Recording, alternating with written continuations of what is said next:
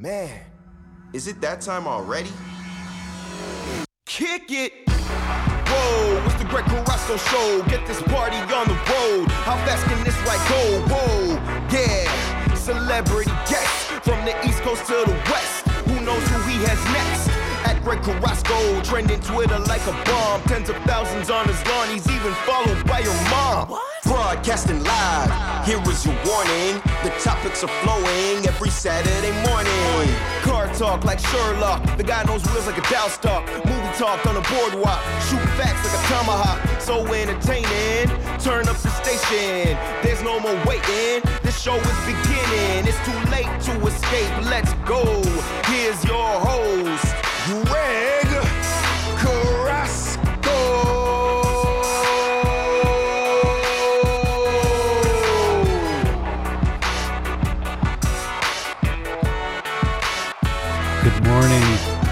Slackers. This is Slacker Nation. Saturday morning.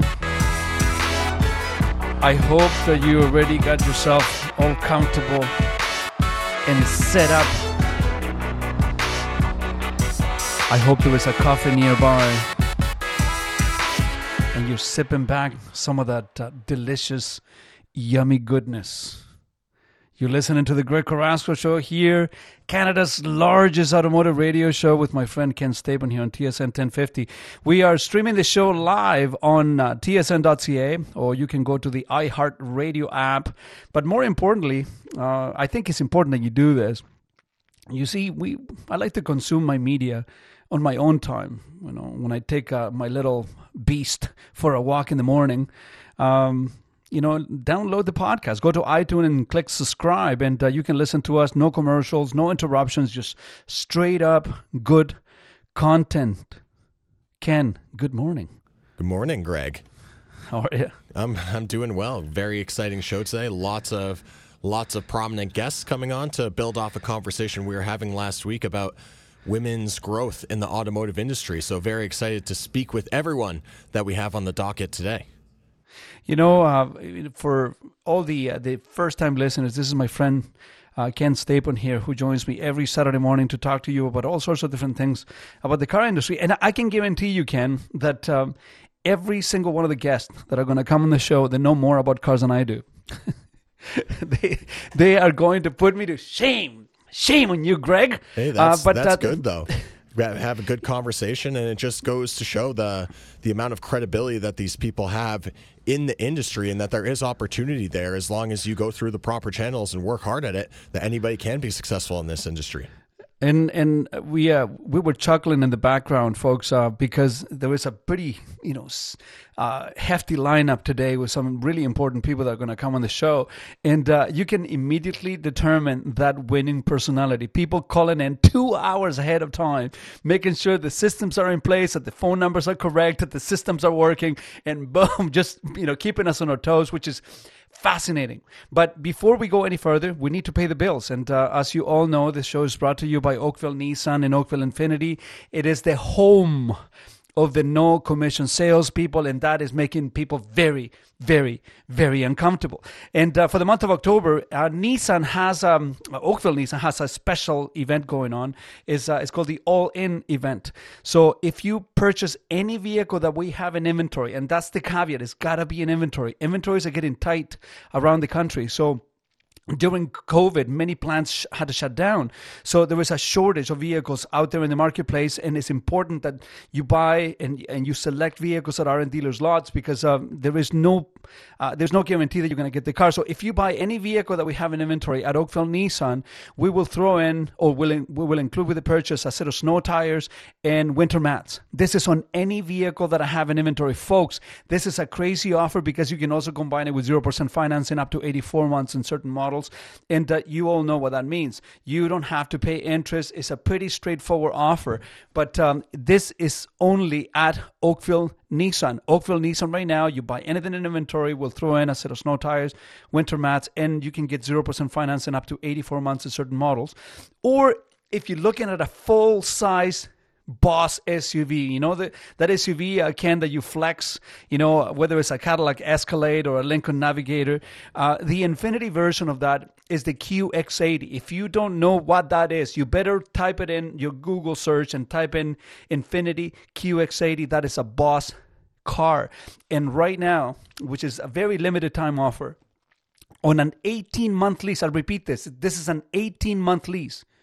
You can get a 2020 QX80 for 599 semi monthly with only $3,500 down. Now, that may sound like a lot to you, but when you buy a vehicle like that, for that term, your monthly payments are usually over $2,000. What do you think about that, Ken?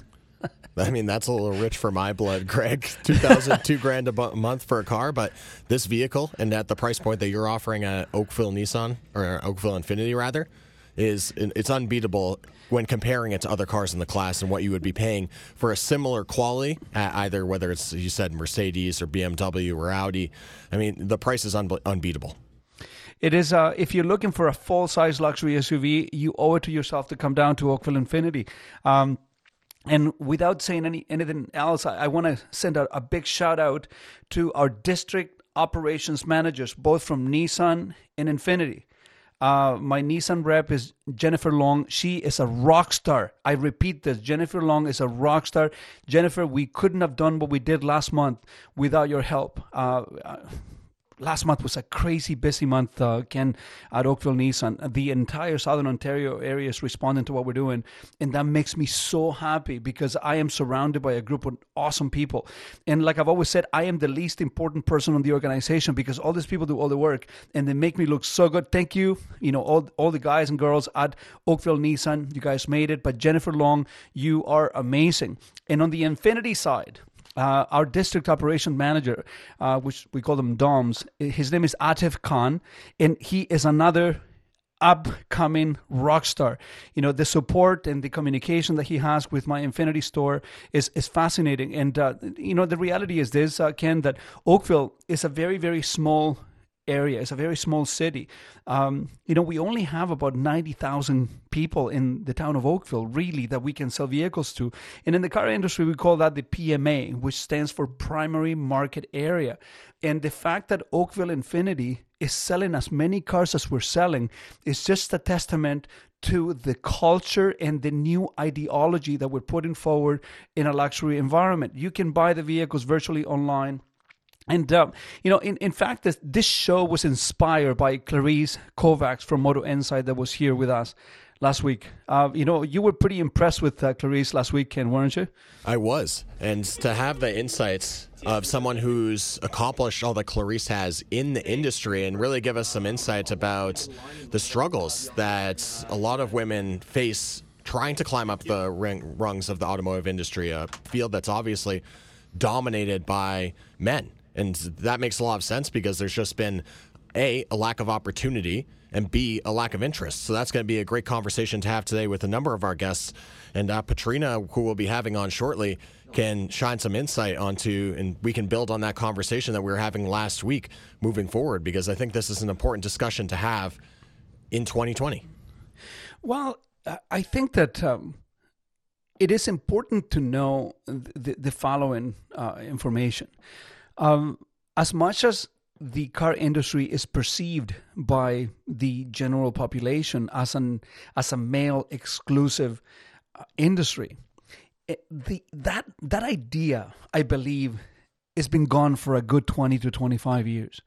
Um, some of the most incredible automotive people that I have met happen to be women. I the when whenever you um when when you talk about inclusivity when you talk about competencies and and you know the reality is this ken and uh, i know that i may get people bent out of shape with this. I, I don't like to look at at a member of my staff in any other way than as it pertains to the competence of the job that is at hand. And i don't care where you come from, you know, how you were born, what you associate yourself with. It doesn't matter to me at a, at a corporate level. I, I do believe that competence is the ultimate uh, is the ultimate equalizer and from a competence level, uh, you know, some of the most amazing people that I've ever worked with have been women. And uh, I, I, do believe that the, the car industry have received a really bad rap uh, for, you know, whether it was justifiable or not 25, 30 years ago, maybe, but things are changing. Um, the I, I believe that the, the progressiveness of the industry, the, the desire for us to to change and uh, to provide the consumer with a different buying and selling experience, I think is, is is having a huge impact on the on the people makeup of each store. And uh, I was having a conversation with someone yesterday. I can't remember who who it was, but um, you know I normally try not to hire anybody with experience and uh, my my model has always been the same that in an industry that refuses to change inexperience was the only asset. So whenever you hire people that had never sold cars before, that had never really done anything within the industry, um, bringing a new set of eyes, bringing a new set of ideas, bringing a new set of standards was the only thing that we could use that could make an actual difference in the way that dealerships and the car industry was being perceived in the marketplace. So when I was talking to Clarice last week, I mean, Moto Insight is is arguably the the, the largest um, digital retailing tool in Canada and perhaps even the world. Uh, this is a tool that you can find in, in uh, well, you know, in all the progressive dealerships that are willing to sell you the vehicle online on their website, and you can physically buy the vehicle online and make the car appear on your driveway without any further complications. So when when Clarice came here and gave us a, an actual a lesson on, on on on the people's mentality today, on the on the proclivity of the marketplace right now to do business online or not, it opened up a different sort of conversation. There are so many women in our industry that never get the credit, that never get the attention, that never get the spotlight that they deserve. Um, and I can tell you, folks, uh, that I have a line here somebody whose resume is just wow. Uh, some of the things that she has done, uh, she works for the Globe and Mail and CTV uh, as an automotive journalist. Uh, she's been in Canada AM. She's been on CHTA, you know, CHCAs on BNN, Bloomberg. She's been on CP24. She's been in the car industry for almost almost 20 years, 17 years and counting. And her background is just journalism. But she somehow she has had the tendency to join the car industry and uh, started to change it from the inside by just talking about it. Welcome to the show, Petrina. This is Petrina Gentile, folks. Good morning. Hi. Good morning. How are you? I'm good, thank you. How are you? uh, you know, I'm very well, thank you. You know, I am super happy. Thank you so much for taking your time out of a busy morning. I, I know you're a busy person. And, um, you know, I, I, wanted to have you on the show. And when I heard that your name was, uh, you know, you were one of my guests this morning, I was super excited. Because in, the, the reality is that, you know, the perception out there, uh, Petrina, is that, you know, the car business is a is a guy business, and you have spent your entire career proving it otherwise. What what made you get into the car industry and talking about cars in the way that you do? You know what? I just fell into it by accident. Um, I didn't even know that automotive journalism was a career when I started. Um, mm-hmm. I, I did my master's of journalism at Carleton, and uh, I ended up doing an internship at CTV uh, where I was writing news uh, for uh, CTV, and then they launched a news channel, which was Newsnet mm-hmm. back then, uh, and worked there. And from there, I was recruited to go over to BNN to be a chase producer. Back then, it was called ROBTV, and I met um, Michael Vaughn and Jeremy Cato. Uh, uh-huh. One, both of them are journalists, and uh, we decided to have uh, Jeremy on the show once a month, and it was a call-in show about automotive topics, and people went nuts over it. So the mm-hmm. three of us got together. We pitched our own TV show to uh, CTV and to BNN, and they picked it up. It ran for 18 seasons. Um, and then the Globe and Mail came calling because we were all part of the same family back then. Uh, and they asked uh, all three of us to write for the drive section. So I did that while working full time, and I realized, you know, I used up all my vacation time for press launches, and I ended up just quitting my job. And, and back then, I knew nothing about automotive. Um, like you mentioned earlier, some of those the best people are people that you know don't know anything about it when you get into it. Um, it's and a, I just it's a fresh set of I, eyes. Yeah, exactly. Yeah, and I threw my heart and soul into it and learned every aspect of the business. Um, and I've been working for the Globe since then, and and for CTV uh, since then. So it's been uh, quite an exciting ride, and I just I love the business. As you know, I mean, it is an exciting business, especially nowadays where we see so much change coming forward with electric cars and with uh, autonomous vehicles. I think this is the best time to be in the industry.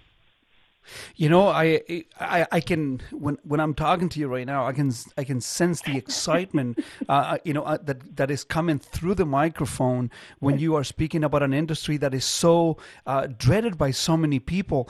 Um, what why do you feel that uh, the, the the public by and large has such negative perception of our industry when you now that you've been submerged within our industry know that some of the best people that you've met come from within it? Where do you think that this this apprehension this hesitation comes from?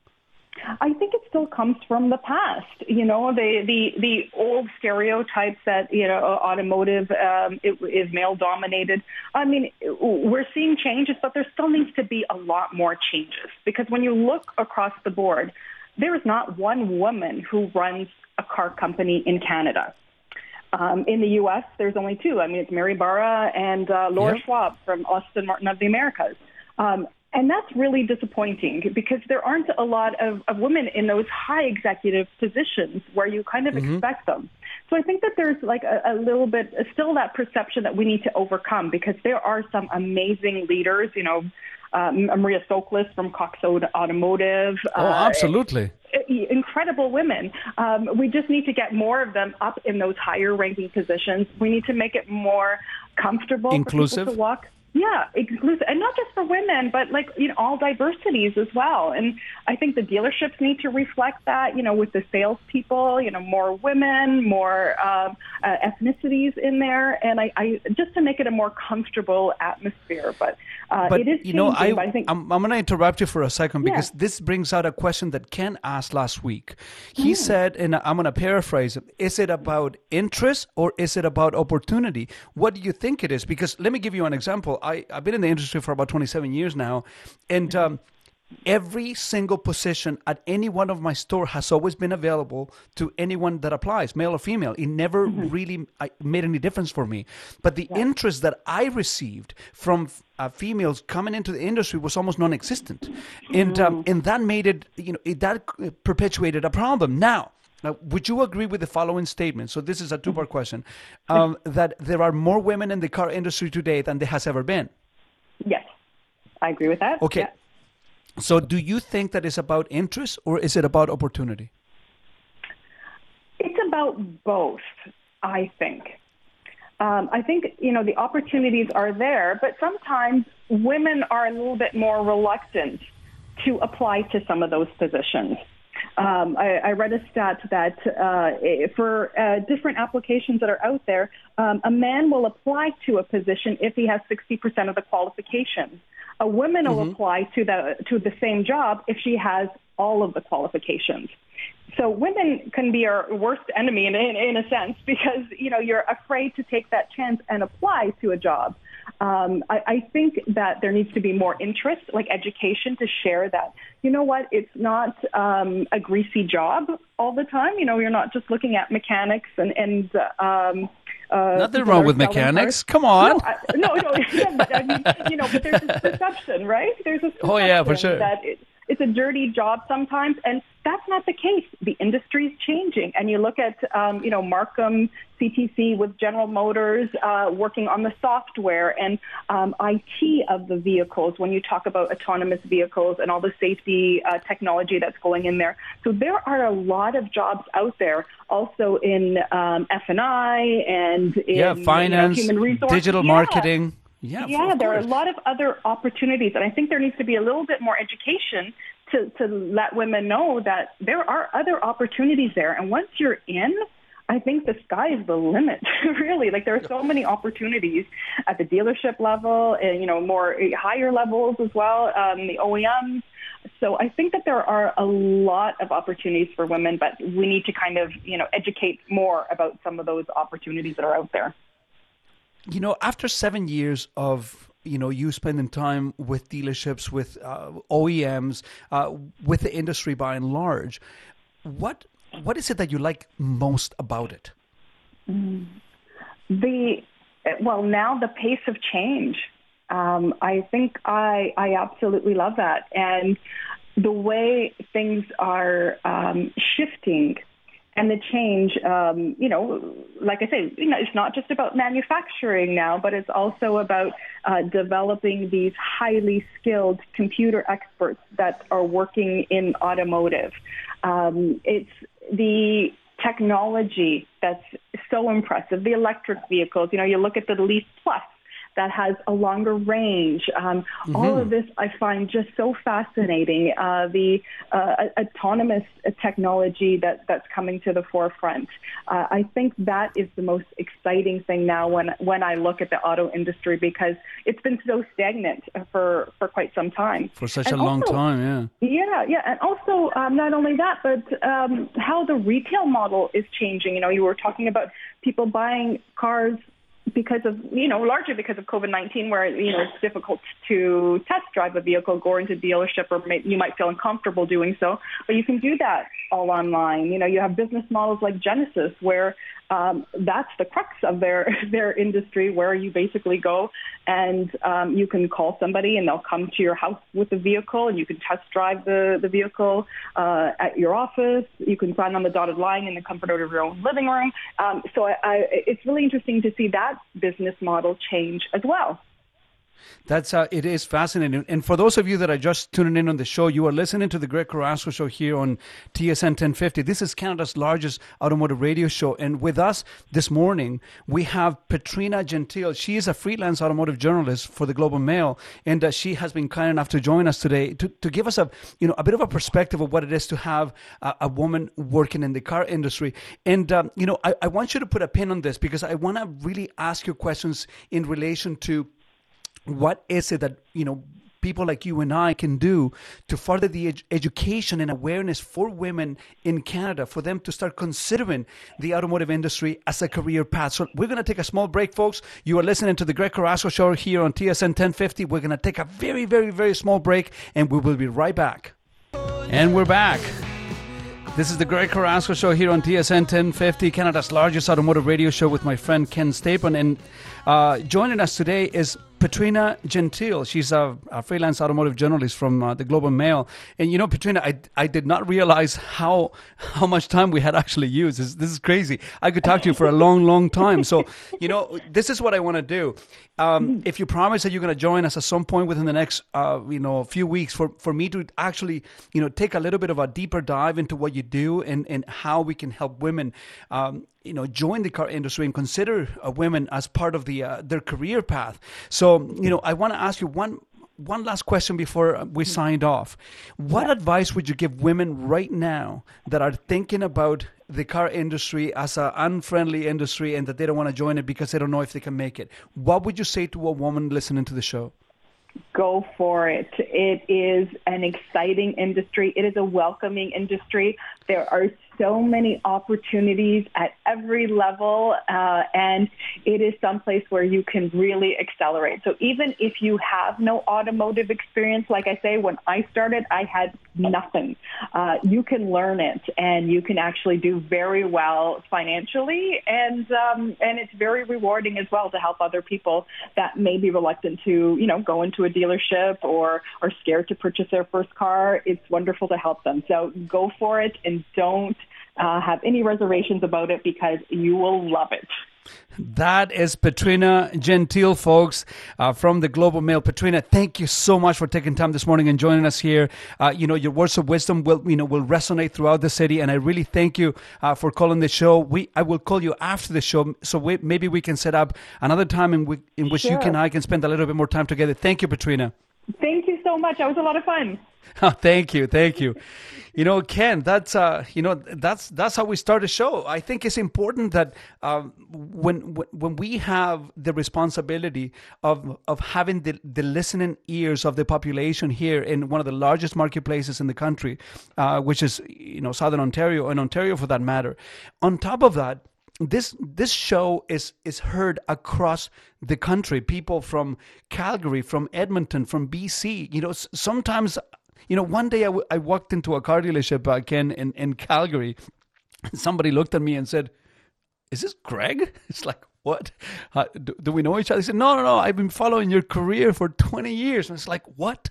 How is this even possible? And the reality is that technology is bringing this show and the contents of the show across the country. And I think that we resonate with a lot of progressive dealers. Now, I've always said that we are the biggest and best kept secret of the car industry because um, this show is not dedicated to compression ratios. It's not dedicated to brake pads and horsepower. It's not dedicated to zero to 60 performance indicators. Um, that's not what this show is about. This show is about education. This show is about the philosophy of the car industry. This show is about the inclusivity of our industry. And I, I, I do believe that what we've done here is, um, is to take the lid off the, the, the car dealership pot for people to have an actual look in the inside. And uh, one of the only promises that we've ever made to the consumer and to the listener of the show is this you can ask the question, and I promise you that I will tell you the truth whether you like it or not. Because this show is not about your feelings. We know, to be perfectly honest with you, I, I don't particularly care. It's about the integrity and the transparency of the message. And that's what we're trying to do. What do you think of that first segment, Ken?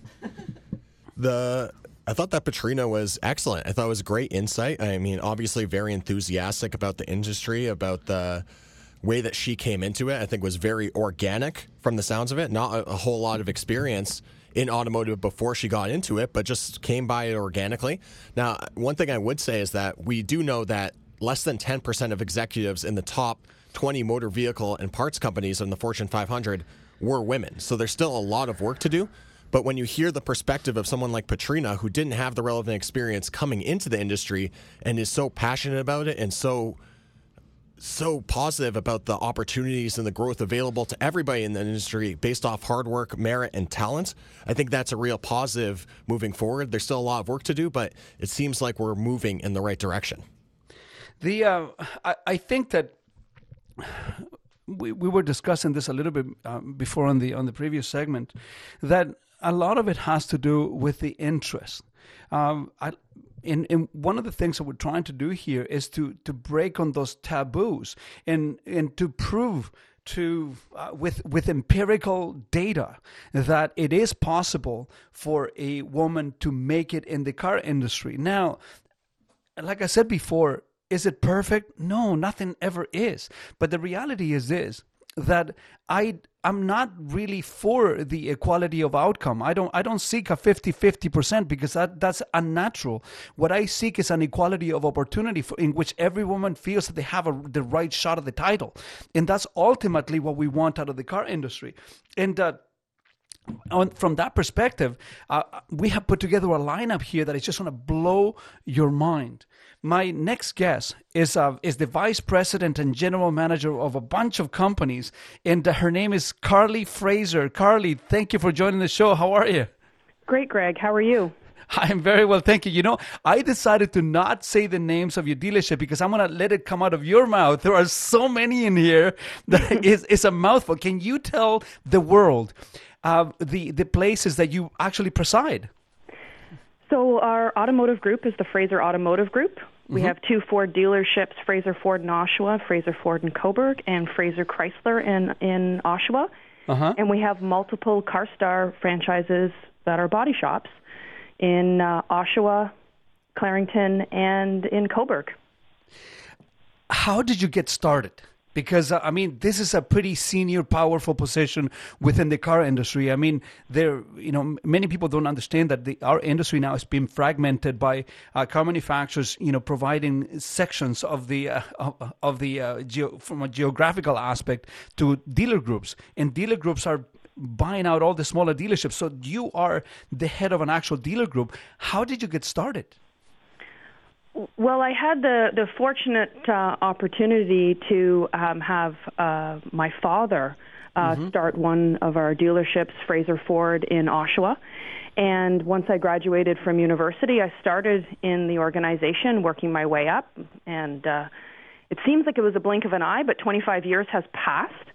and um, realized the opportunities that were available, and as such, uh, eventually had the opportunity to buy into the organization. And uh, we are where we are today because of a lot of hard work, and our team is phenomenal. Mm-hmm. But that's that's the opportunities that are available uh, in the car business, right? Now, which path did you take? Did you take the fixed operation path or the variable path? Because, uh, you know, you often get VPs and general managers that take completely different paths. And, and for the listener, uh, right now you're listening to the Greg Carrasco show here on TSN 1050, which is the Canada's largest automotive radio show. And with me is Carlee Fraser. She is the vice president and general manager of the Fraser Group of Companies in Oshawa. You know, which path did you take? Did you take the service department or the sales department side? I started in variable ops uh, yeah. which for some of the listeners might not realize that that's the sales end of the business, and worked through that in different sales roles, leasing, finance manager, and so on, and then went to the NADA uh, mm-hmm. Dealer Academy partway through and worked in uh, fixed ops for about a year and a half, two years, and then moved my way back into a sales management role and onward and onward until um, until now as vice president and general manager of our entire group. That's and, a, that's you know kudos to you. That, that's that's a a very very important position. That is a very difficult position. I hold the same and i know how how challenging that can be. Now how important do you think it was for you to go to the NADA because I'm I am also an NADA grad and you and I know how difficult that was. How important do you think that that became in your career I think it's an excellent opportunity for any candidate to have the ability to understand each facet of the organization and realize that the backbone of the organization, which uh, you probably learned from your uh, NADA professor, not to call it the back end. It was the backbone of the of yes. the business is the fixed operations, and and the importance of making sure that every team member you facilitated a, a, a circle of knowledge that everyone needed to work together in order to be successful. Sales couldn't do what they did if they didn't have a strong back end or backbone.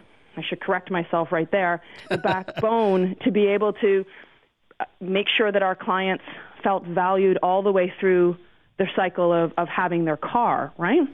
That is so. th- that is absolutely correct. Now, question for you: as as as a as a woman in the car industry, what do you think that was your biggest challenge? You know, going through the corporate ladder. Sometimes I think as as a female, we tend to try and get in our own way of thinking why people aren't going to think we're good enough for a business. Um, I I love. Um, my gender. I think we we often take a back place to um, the males in an automotive industry because we think, oh, geez, maybe I don't know enough about that vehicle. Maybe I'm going to I'm going to sound silly or so on. And you quickly realize that you're getting in your own way. No one is born with this inherent knowledge of, of how a business works or how a car works or how anything. It's taught to you. So if you have a general um, and genuine interest in, in doing well and having greater knowledge, it, it, it's no different than getting into any other industry. Yes, you are surrounded by a lot more males, but I mean, th- that's a wonderful opportunity to have a different perspective of how to get to your goal.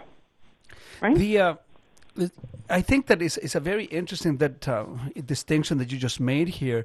Uh, I think that often, and even individually, we confuse confidence with competence. And uh, I think that many people fake confidence in order for them to achieve their goal. And uh, I think that you know many people second guess themselves in their mm-hmm. abilities to get the job done. Do you feel that that's that's something that happened to you in the process? At, at certain areas, it became a little bit of, uh, of a juxt- juxtaposition for me, right? I, mm-hmm. I, am a confident individual, and yet I found myself being um, um, a little bit nervous going into the NADA and thinking, what if I don't? What if I sound stupid? What if I sound stupid with my questions? What if I, um, you know, don't know as much as the counterparts that might be there? Because you walk into a room and you're maybe one of three women in a room of, you know, 30 class. And then it turns out you're you're really all in the exact same position, position. yeah. But tends, I mean, you know, men tend to have a little bit more bravado in in in how they present themselves in in many uh, situations, mm-hmm. and and like you said, don't get confused with the bravado from the actual intelligence that can be brought, right, and the competence. Absolutely. Folks, if you're just tuning into the show, you're listening to Greg Carrasco Show here on TSN 1050. This is Canada's largest automotive radio show, and with me is a very, very special guest. Her name is Carlee Fraser, and she's the Vice President and General Manager of Fraser Ford in Oshawa and Cobourg, Fraser Chrysler, Fraser Carstar, Clarington Carstar, and Cobourg's Carstar. You know, this is this is a pretty important person that we have here on the show. And what we're trying to do today is essentially just to, you know, to crack, to, to crack the surface and into the possibilities that women may have in an industry that is often thought of as uh, male dominated. Now, you know, we only have a couple of minutes left in this segment, and here's a question that I want to ask you, Carlee. Mm-hmm. Uh, if you if you were to address women that are listening to the show, because we have almost fifty percent of the people that listen to me are are, are women, um, what would you say to someone that is, uh, you know, romanticizing or flirting with the idea of getting into the car industry? There are so many wonderful opportunities in this industry that are often overlooked by females. It's not just a sales or technician type position. There are cust- if you have customer service skills, the the amount that you can bring to the automotive industry is exponential. Um, IT, web design, accounting, knowledge can be grown when it comes to the actual physical product we sell or mm-hmm. service or fix when you're talking about the body shop. But it's ever changing and so multifaceted. Women are compassionate, and that makes our customers feel very valued. Um, and women are naturally multitaskers and have the ability to be able to take on a lot more things. That's not to put down any of my male counterparts at all, mm-hmm. but the possibilities to earn in this industry, regardless of your gender, is unlimited. And there are, I can speak to this personally, there are no glass ceilings in the automotive industry when you're getting into a, a, a dealer group or anything like that. You put in the effort, you will be rewarded. Carlee, thank you so much for joining the Carrasco Show this morning. Folks, this is Carlee Fraser, everybody. She's the Vice President and General Manager of the Fraser Group of Companies in Oshawa and Cobourg. Carlee, thank you so much. And you have an open invitation to the Carrasco Show. If at any point you have a special event going on and you want to put it out into the, in, into the world, you are welcome to call the show anytime. And thank you so much for joining us today. Thanks for having me, Greg. Excellent. Thank you. Let's take a small break, Ken. And uh, man, that was intense. I'm loving this. This is the Greg Carrasco Show here with my friend Ken Stapon on TSN 1050, Canada's largest automotive radio show. We'll be right back. And we're back. If you're just tuning in, you are listening to the Greg Carrasco Show here on TSN 1050, Canada's largest automotive radio show with my friend Ken Stapon. And uh, you know, Ken, we are you know we, we we're we're chewing on the bone today, man. We are dissecting what's happening, and um, you know, Clarice Kovacs last week opened up the uh, Pandora's box for us to dissect the the roles of uh, powerful females and powerful women in our industry that are not very often um, you know talked about. Um, do you think that we are we're you know we're getting the point across this morning, Ken? I think that we are getting the point across in large parts due to the large number of guests that we have, very prominent females who have been very successful in the automotive industry. We actually just had a call from uh, a listener, Rocky, who was bringing up how important it is that there are women in executive positions. And he mentioned Mary Barra, who is the CEO of GM in the U.S. Uh, Rocky, we totally agree with you. I think the goal of this, though, is to understand that there has to be more opportunities and we want to see more growth. Only 10% of the executives in the top 20 automotive companies in North America are women. So we'd like to see that number grow. We're definitely making the right steps moving forward, and we've seen a lot of positive change, but there are opportunities there. And we just want to see it to be a more diverse network where people are getting the opportunities based on the requisite skills and talent rather than just not pursuing the opportunity because they don't think that they're there. You know, and speaking of people that have been on the zone for a very, very long time and are totally crushing it in the car industry, we have Christy Fines on the line. Christy, good morning. Good morning. morning. Thank you for having me. Oh, you know, this is awesome. I, um, I will share with everyone that just um, that's just tuning into the show. Um, Christy Fines is the uh, is the platform general manager of 400 Chrysler and Barrie Chrysler, and uh, she's been in the industry for about 17 years. Uh, Christy, thank you so much for joining the show this morning, and I hope that you've been listening to the the, the previous guests that we've had. You know, what are your thoughts so far on on on what's happening with the female presence in the car industry? Well, I think it's a really exciting. Um, it's a really exciting time. I know when I walk through um, my two dealerships and I look around, I have females in every single department, um, and that's amazing. And like uh, Carlee was saying before, the ceiling is endless in this industry. And I think a lot of people, when they look at the automotive industry, look at just the dealership side, but there's so much that branches out from that, and the opportunities even with that. Um, you know, your talent and determination can take you wherever you want to go. How how did you come across this? I mean, how did you get involved with the car industry? It's not something that happens by accident. Did it happen to you? Uh, it was totally by fluke. Um, I had graduated from high school and needed a summer job, and came across an ad in the newspaper for a detailer. Um, and I thought, amazing. Hey, that, that sounds like a fun job, right? It's in the sun. I'm outside. It's physical. You know, um, Monday to Friday. I thought this will be a you know a great experience for me. Something an industry I'd never even thought about, and I fell in love with the car business, and I haven't stopped since. That's that's unbelievable. And you worked your way all the way up from a car detailer to the vice, you know, to the general manager of an actual dealer platform. That is fascinating. Now, what was your next job from uh, detailing? What did, where did you progress?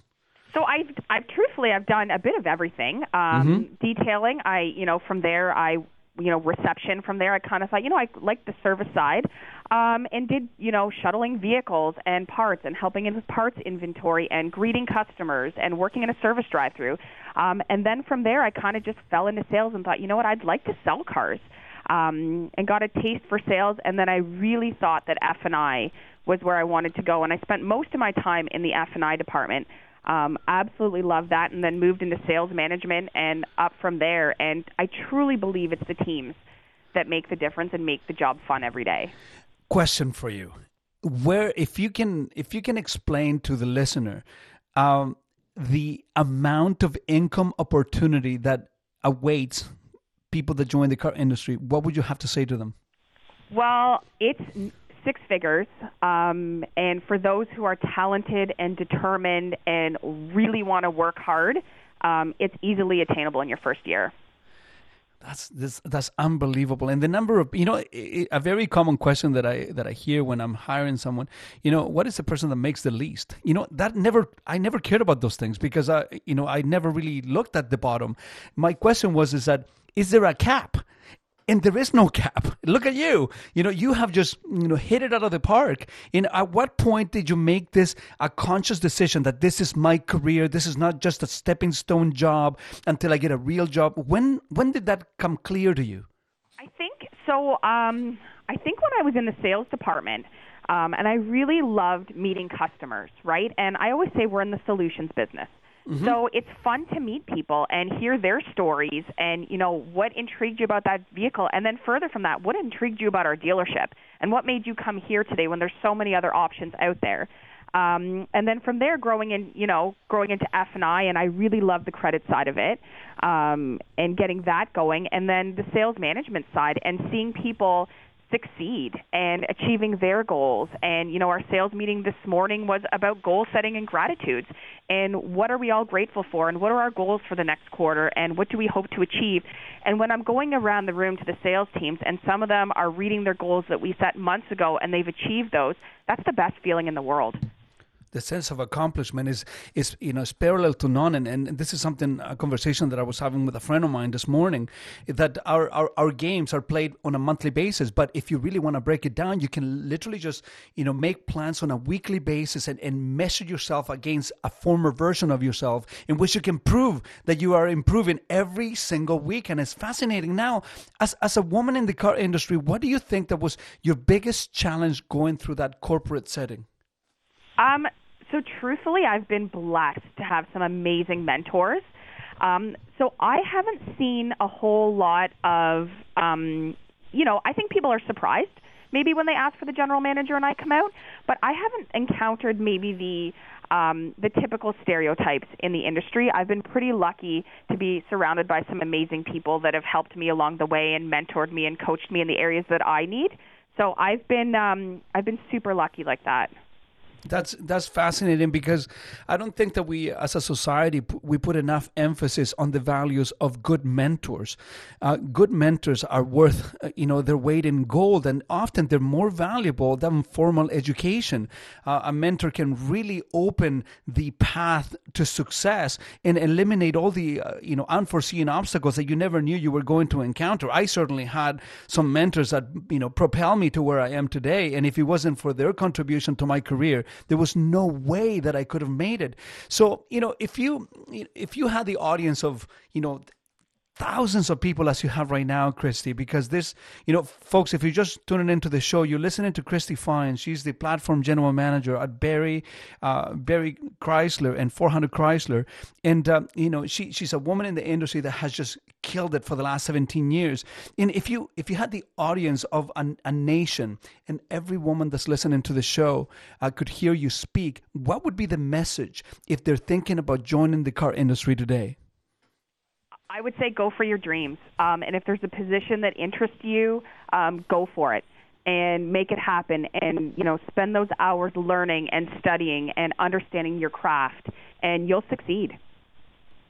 The is there a limit to the the, the heights that you can reach when you join the car industry?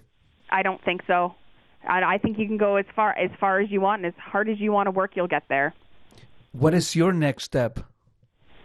Um, that's a great question. Um, you know, managing partner um, is something that if you know it's it's been announced, and that's something that um, has always been my dream. And, and from there, I'm very involved in our community. And we're very blessed that we have an amazing community in the Barrie Innisfil area. We get mm-hmm. involved. We do a lot of um, drives for back to school supplies for you know kids in the area, and you know Christmas food drives and all of these things. So for me too, as my career progresses, um, I want to continue that because I really believe that as the community supports us, it's really support, important that we give back and support the community. Christy, I, on behalf of the entire listenership of the Carrasco Show, and we reach the nation. Everyone is listening to you right now. The podcast is downloaded all across the country and the United States. I, I want to thank you for taking the time out of your crazy busy morning and joining the Carrasco Show here.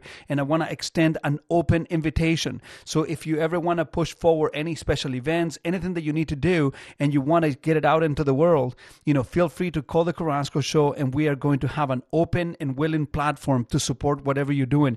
Christy, thank you so much for calling the show. I really appreciate that you came here. And once again, uh, you have an open invitation to come on the show. Awesome. Thanks so much. And, and thank you guys for doing this and uh, bringing more women out in the industry. Let's let's keep at it. Uh, we have a show that is packed with more guests that are going to talk to you about the you know the the, the, the beauty but also about the challenges, the trials, the tribulations that, that women have growing up or joining the car industry, which, you know, in, in many instances is, is a matter of chance. I, I certainly didn't intend to work in the car industry. I um I don't know. It was, uh, you know, trying to sell cars when you can barely speak English is is is not a good combination. But uh, you know, trying to find better ways to communicate was always something that I uh, that I thrived on, and that interests me a lot more. And uh, what do you think about what we've done so far on the show, Ken? Well, I think it's interesting. There's been one common theme, and that's been that I don't think a lot of these women necessarily thought that they were going to end up in a career in the uh, car industry. I mean, they didn't necessarily have a, a, huge interest. Just sort of they fell into the job and just sort of were like, oh yeah. Like for example, with Christy, it was just a summer job for her, detailing cars. She liked it. She thought it would be fun to be out in the sun, just doing the physical stuff, like all that sort of things. And then she parlays that into a career where she's extremely happy in the automotive industry. So I think that speaks to the fact that there are opportunities and that it can be a very engaging profession if there's interest shown and if people apply for the jobs, there is opportunity and room for growth. And that just throw your hat in the ring. What do you have to lose? Give it a shot, man. I, I bet on yourself. Just do it. But uh, before we break on the, uh, at the at the top of the hour, f- folks, don't forget this show is brought to you by Oakville Nissan and Oakville Infiniti, home of the no commission salespeople. And you are listening to the Greg Carrasco show here on TSN 1050, Canada's largest automotive radio show with my friend Ken Stapon. And uh, we have a lineup that is just going to blow your mind today. We're trying to crack, you know, the, the surface when it comes to the inclusion of women in the car industry. And there is a lot more to come on the Carrasco show. Stay tuned. We'll be right back. And we are back. You are listening to the Greg Carrasco Show, Canada's largest automotive radio show, with my friend Ken Stapon here. And today we've decided to tackle on the dissection of women in the car industry, and we have had a tremendous a tremendous lineup. Uh, I, am so so grateful uh, to to the help of putting the show together, and uh, I want to send a special shout out to Brenda Tijani, the manager of member services from the TADA, and my very good friend and uh, Slacker number three, Todd Burjon, that uh, allowed uh, you know this to happen. I mean, you know, we, we talked about it last week and said, you know, this is this would be great, and um, we talked about it. And, and, and the show is is now is rolling out. This is this is fascinating to hear of all these women that um, have gone from uh, you know completely unexpected backgrounds into into managing uh, managing partners into dealer principals into general managers of dealer groups across southern ontario. And, and those are positions that you never think are held by women. And uh, uh, today what we wanted to do was to debunk the idea to debunk the myth that the the car industry is male dominated are there more males and females within it? Yes, of course, but it's not because of lack of opportunity. And we wanted to make particularly clear this morning that if you are a woman and you are considering a career change, if you if you want to try something new, if you have any sort of accounting, finance, sales, marketing, digital, uh, mechanical background, it doesn't matter what that is. There are so many different facets of a car dealership that there will be a spot for you regardless of what that is. And i can tell you based on personal experience there are no ceilings. We have another guest on the line. Her name is francine floreani. Francine are you there? I'm here. Thank you. Hi francine. How are you? I'm fantastic. Thank you. And thank you for having me on uh, on your show you know is uh i when i heard of your background i i couldn't help but chuckle because uh, you know often we um we we don't really realize the diverse backgrounds that people have before they jump into the industry that becomes their their livelihood. It becomes their love. It becomes their career. Can you can you tell the listenership number one what you do for living? Because it's fascinating. And also where you were working before this opportunity of working at a car dealership happened. Sure. Okay. So i uh I live in Sault Ste. Marie, um, which is in northern Ontario. Mm-hmm. And uh, I own the, and run the Honda dealership called Great Lakes Honda. And I've had that opportunity since uh, 2010. So in 2010, my husband's an orthodontist, and I ran his orthodontic practice for about 20 years uh-huh. and uh, very successful practice. Um, and so this opportunity came up that this dealership was for sale. So my husband said, you know, I'm going to go in with a partner and we're going to buy this uh, dealership. I'm still going to continue my day job. I'm not going to give up doing, you know, orthodontics. Orthodontist, yeah. Yeah, he does braces. So he mm-hmm. said, uh, but he said, you know, um, I'll get a partner and he'll run that part. I'll be the silent partner. So I said, yeah, sure, let's do it. It was uh, it, it was a great opportunity because the Honda store was um, not well managed. So this mm-hmm. was a great thing to kind of turn around. So we, we bought it. And then after oh, about 10 or 15 months, um, the, the, the managing partner was not, he was struggling and it wasn't going very well. It wasn't going the way that we wanted it to be, mm-hmm. to be mm-hmm. run. And of course, being in, you know, customer service, this was a big thing for us. So my husband said, "Okay, well, let's buy him out, and you know, let's let's think about who would be running it." And uh, I said, "Well, why don't I run it?" And That's said, amazing. Well, That's know? amazing. what do you know about cars? I, said, I don't know anything about cars, but I know how to how to run a business. I know how to manage people. I know mm-hmm. I know great customer service. And this is if this is what we're going to be doing, then I said, let me let me have a shot at it. So Wow. we called Honda Canada and they said, "Wow, like she doesn't know anything about this." And I, he said, "No, but you know, this is what we what we can do with it." So they uh, considered it. I attended the NADA, Uh-huh. um, and uh, you know, I, I did the course. Uh, it almost takes a, you know almost a year to complete it. It does, And during it that does. time, I got really comfortable with uh, the the team there, and then we grew the business. I mean, when we, when I started, there was 17 people. Now we're up to 45, Mm-hmm. and uh, it, I just have never looked back. It's just been one of those things, and, and I tell people, I said, I'm still in the smile business. I said because in the when we were doing orthodontics, we were you know we were providing great you know beautiful smiles, and now we still have smiles because people are so happy when they buy their vehicle and they say, you know, this was such a great experience for us. We're very happy with our purchase, and we're going to tell more people, and that's how we've grown you know over the years. So it's it's fantastic. If you are just tuning into the show, this is the Greg Carrasco Show here on TSN 1050, and this is Canada's largest automotive radio show. And right now, with us, we have Francine Floreani. She, she is the dealer principal and general manager of Great Lakes Honda in Sault Ste. Marie. And, uh, you know, a mere 10 years ago, she was working at an orthodontics office. You know, I, as, as you're telling your story, Francine, uh, I couldn't help but you know just feel so uh, uh, you know slightly emotional in the sense that you know the amount of courage. No, honestly, I mean you know how courageous you need to be to jump into the seat of running a car dealership because I. I've been doing this for a long time now, and I know how daunting it can be. So, Yeah. for you to even jump into it, it required a, a tremendous amount of courage. Now, um, a very little known fact is that when, when I attended the NADA, the statistic was this that only 2% of Canadian general managers had an actual NADA certification. And Yeah. um, many people don't know what that is. Can you explain the listeners what the NADA certification is? Sure. So it's basically a program designed to um, educate future uh, dealers or general managers who have aspirations of actually, you know, running a store, a dealership, or owning one. And typically, um, if you've grown up in the car business, you know, you would start off if your parents own one, then there's a good possibility that the uh, OEM would encourage you to attend the NADA. At the time when I did it, uh, Georgian College was didn't have their program, and, and I That's would right. strongly Which encourage year did that you go to? well because it's fantastic. But at the time when I went, uh, the Georgian College didn't have their program, and so Which year was this, uh, Francine? Sorry. which year I'm did you sorry? attend to? I, I went to the NADA. Yeah, which year? Oh, uh, 20, 2011, 2012. Oh, okay, okay. Yeah, carry on with the explanation. Yeah. So um, at the time, uh, and I, I think what, what you're asking me is what the program's all about, and it's basically uh, like a mentorship and, a, and an education where you attend the um, the NADA University.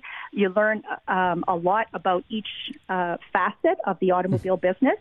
And uh, it's fantastic. The the professors are wonderful. You get um, to meet tons of people from all over the world. There was a guy in my class that was from Chile, and he came from a, his family owned uh, a lot of dealerships, so he was there as well. Um, so there's just and you get you get to meet wonderful people, and you all share the same you know the same passion, but you all come from different backgrounds. But Now, it's, did it's you? So, sorry to interrupt you. Did you, at any point during your desire to join an industry that is was new to you and uh, Yes. with a system that you had never worked before, did you ever feel uncomfortable or that the, the, the system was unfriendly to you simply because you were a woman? Um, you know, in Sault Ste. Marie, it's a kind of a blue collar town. So um, typically, you know, there were never any female dealers. So going into this, I was uh, a new kid on the block, and certainly not having any car experience. I, I felt like I was a, a little bit of the underdog. But uh, you know what? As you start to work with people, and you know, I've got a great team. Um, I felt that I had what I needed to succeed because without people, we know that any any business doesn't work. You need to have really good people working for you, and I felt that that uh, I didn't have any uh, drawbacks that way. And in in uh, when I was at the NEA, NADA, there were a lot of women, and I was I was actually I felt very comfortable there. And uh, it's funny because I remember walking into the first class, and we all had to introduce ourselves, and um, and everybody had like you know, five years experience, 10 years experience, know, 20 I years know. experience. And I'm like, and they said, well, how many years experience? I said, I have none. And they're Zero. like, wow. like, and I'll tell you, the learning curve is steep, but you know what? It, it, it is a fascinating and wonderful field. And I would encourage women who even don't have any experience to, to try it. If you have any, like you introduced the, the whole subject, if you have accounting background, you have some mechanical background, uh, you have customer experience. I mean, uh, what better what better uh, field to go into? What better career, right? It is, uh, you know, it's, it's fascinating the, the the the different aspects of a car dealership that are simply not known by the general population. And uh, one of the questions that I wanted to ask you, Francine, because you were new, you were coming with fresh eyes, and uh, you were looking at an industry that you know has refused to change for so long. You know, what were some of the first changes that you implemented at your store that makes your store so special? Because after talking to Todd, uh, your store is very, very special. So, what are some of the things that you did right away that made a material impact on the way that your store was perceived? Uh, well, first of all, we had to create a brand for ourselves. So I uh, took on um, just because the Savory is not that big. I mean, eighty thousand people. Um, I started advertising on the radio, and so we created a, a brand for ourselves. In that, I was run by a woman. If you didn't feel comfortable um, dealing with, um, you know, a male-dominated industry, this was the place to come. Uh, I wanted to make it different. I wanted to make it so that it was very um, open and there was nothing to hide. We were very transparent. That was not like 10 years ago. That was kind of all new lingo. Nobody Of really course. talked about transparency. It was like you sat in an office and you closed the door and you, you hammered down the deal. Well, we're we were different. It was like, okay, let's sit down. Let's have a coffee. Let's talk about what your needs are. We had uh, open open concept uh, which was not common, you know, 10 years ago. So we just took it very differently. And then uh, one of the first things I did is I got rid of the newspaper. I said, we're, we're not advertising on newspaper. we're kind of the first ones to to uh, to do uh, social media and uh, just started doing a few things on, on Google Ads. I mean, now this is the typical thing, but 10 years ago, it wasn't wasn't that common. Right? It wasn't that common, I- and I'm I- sure that you didn't make a lot of friends in the process. Have lots of followers you know so we started doing that. And then other dealers started catching on but i think it was just the industry was ready for the change as well Now, you know, as a as a as a, a female dealer principal, do you find that you can relate to your staff in a different way? Do you do you do you find that the reception that you get from your people and from the community by and large is is something that that you uh, that you feel comfortable with? What what do you think that have been your biggest challenges so far in your career? Because I mean, you know, ten years from an orthodontic office to a dealer principal is not a long time. Um, Right. What are your thoughts on that?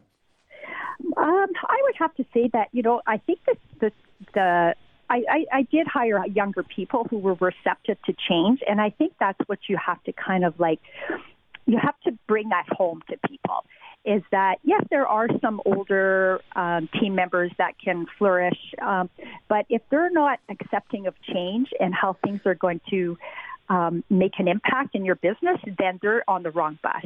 You have to get people that are um, are, are with you, have the same values, and that was another thing too is developing your values and your mission statement and making it clear to people that we are going to be different.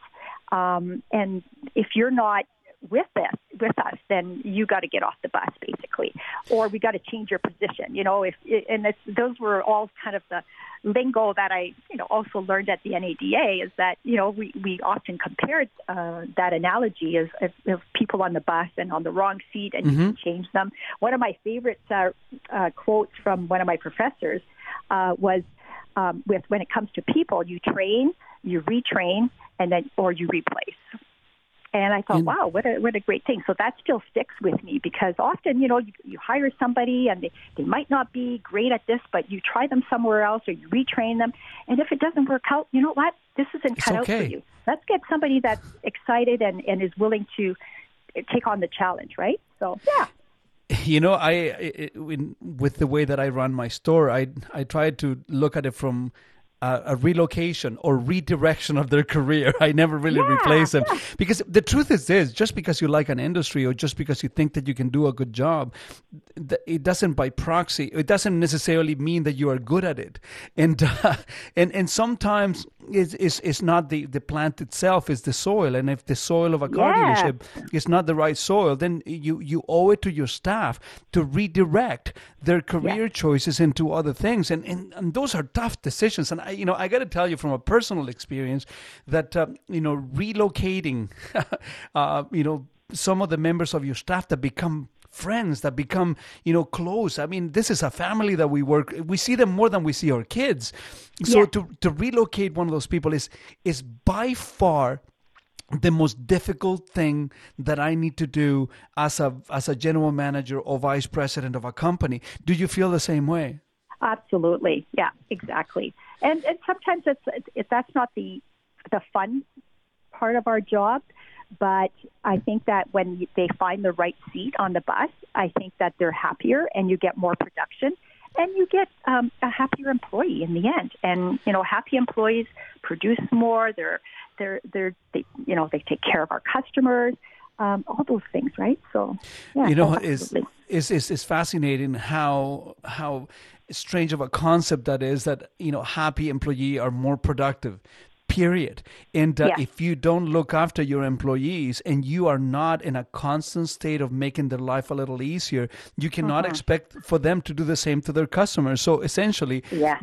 your employees are just a reflect the way you treat your employees are just a reflection of the way that they will treat your own customers. And, and that, that is a common thing that is amiss in the car industry. Now if you were talking to women that are thinking about joining our industry what would be your message francine?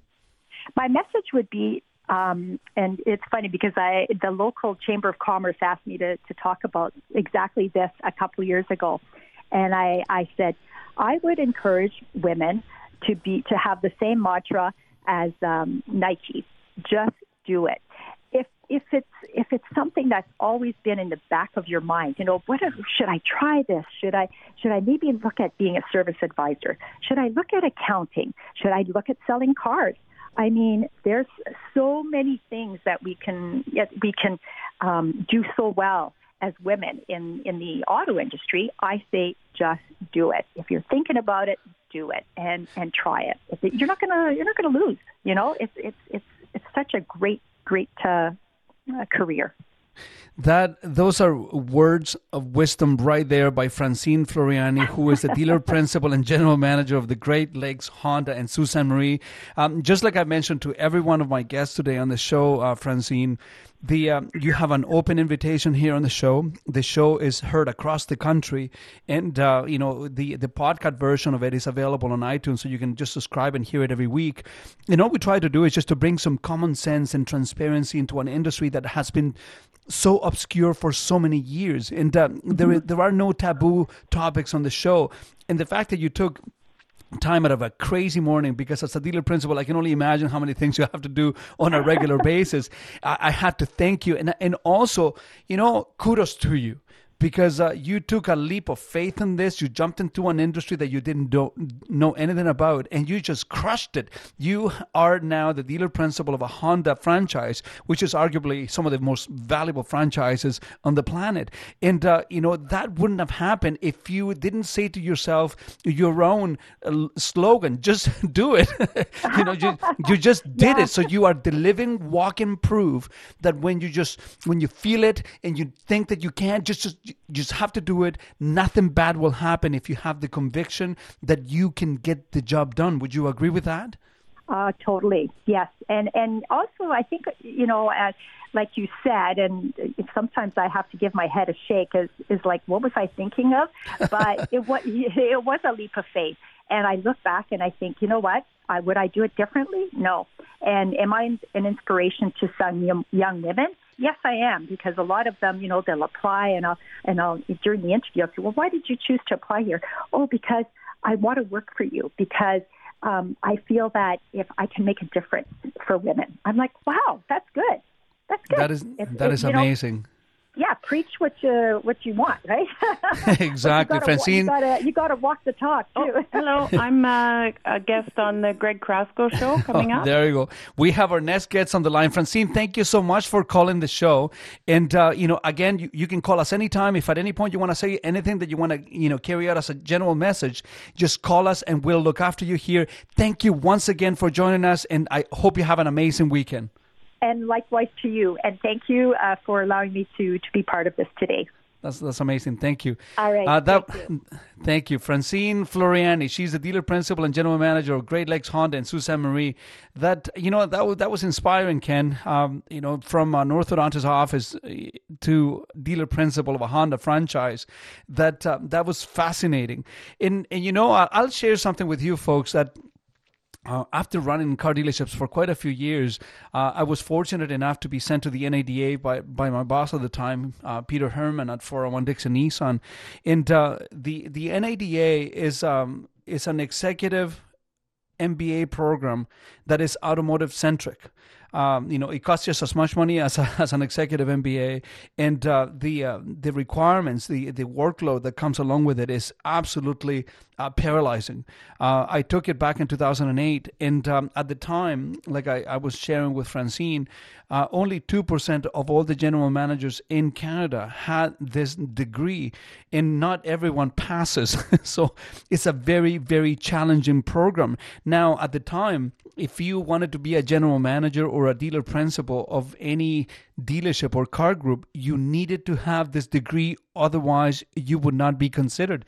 And you would be surprised how many people don't know the theoretical, the theory behind uh, all the principles of a, the runnings of a car dealership. And, and, and at the time I, I knew how to run it.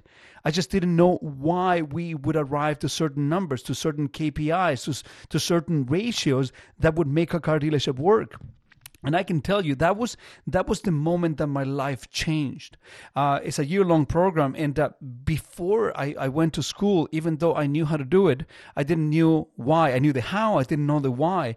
And uh, the moment that you can put together the why with the how, you become an unstoppable force. Uh, and I strongly recommend anybody uh, that is listening to the show that happens to work at a car dealership and they have.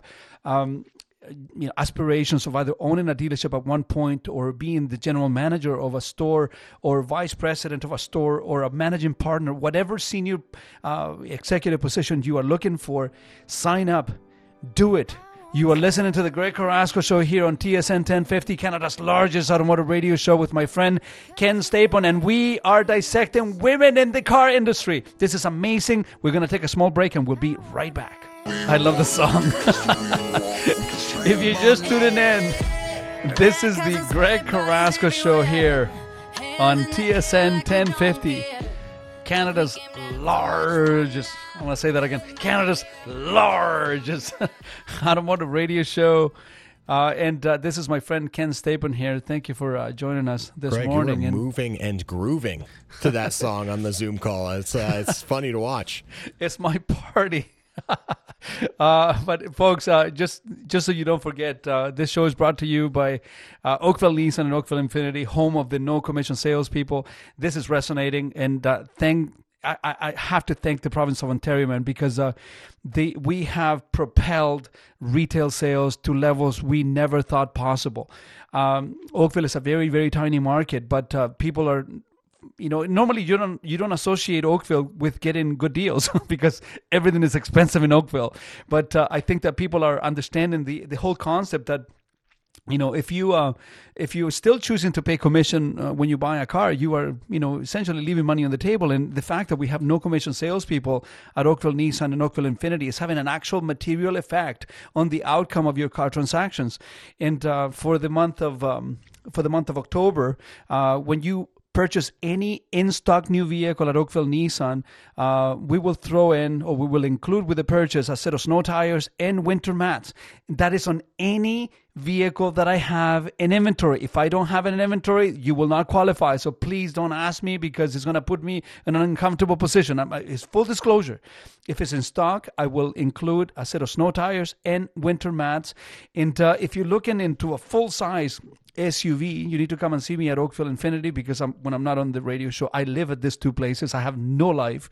And uh, you can now get an Infiniti 2020 QX80, which is the direct competition for the Cadillac Escalade and the Lincoln Navigator. If you haven't seen one, they are absolute, absolutely scrumptious to look at. They are delicious. They are sexy. I have one in the showroom. It's black with a you know white or light gray interior. is is is stunning to look at, and you can lease one now for 18 months with only $3,500 down for 5.99 semi monthly. Now, for some of you that are listening to the show, uh, you're saying, "How is that a deal? Five ninety nine semi monthly, folks. Believe me, when you lease one of those vehicles uh, for eighteen months, you're talking in way over two thousand uh, dollars on a lease payment for one of those cars.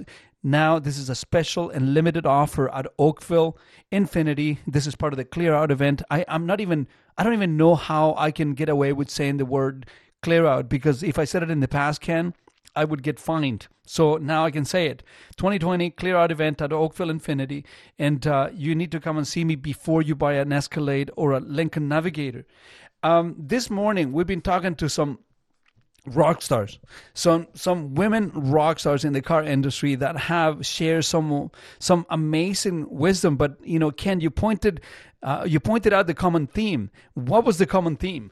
Lack of experience, Greg, and I don't mean lack of experience now, as they obviously have all been working in the industry in very high positions for some of them 20, 25, 30 years.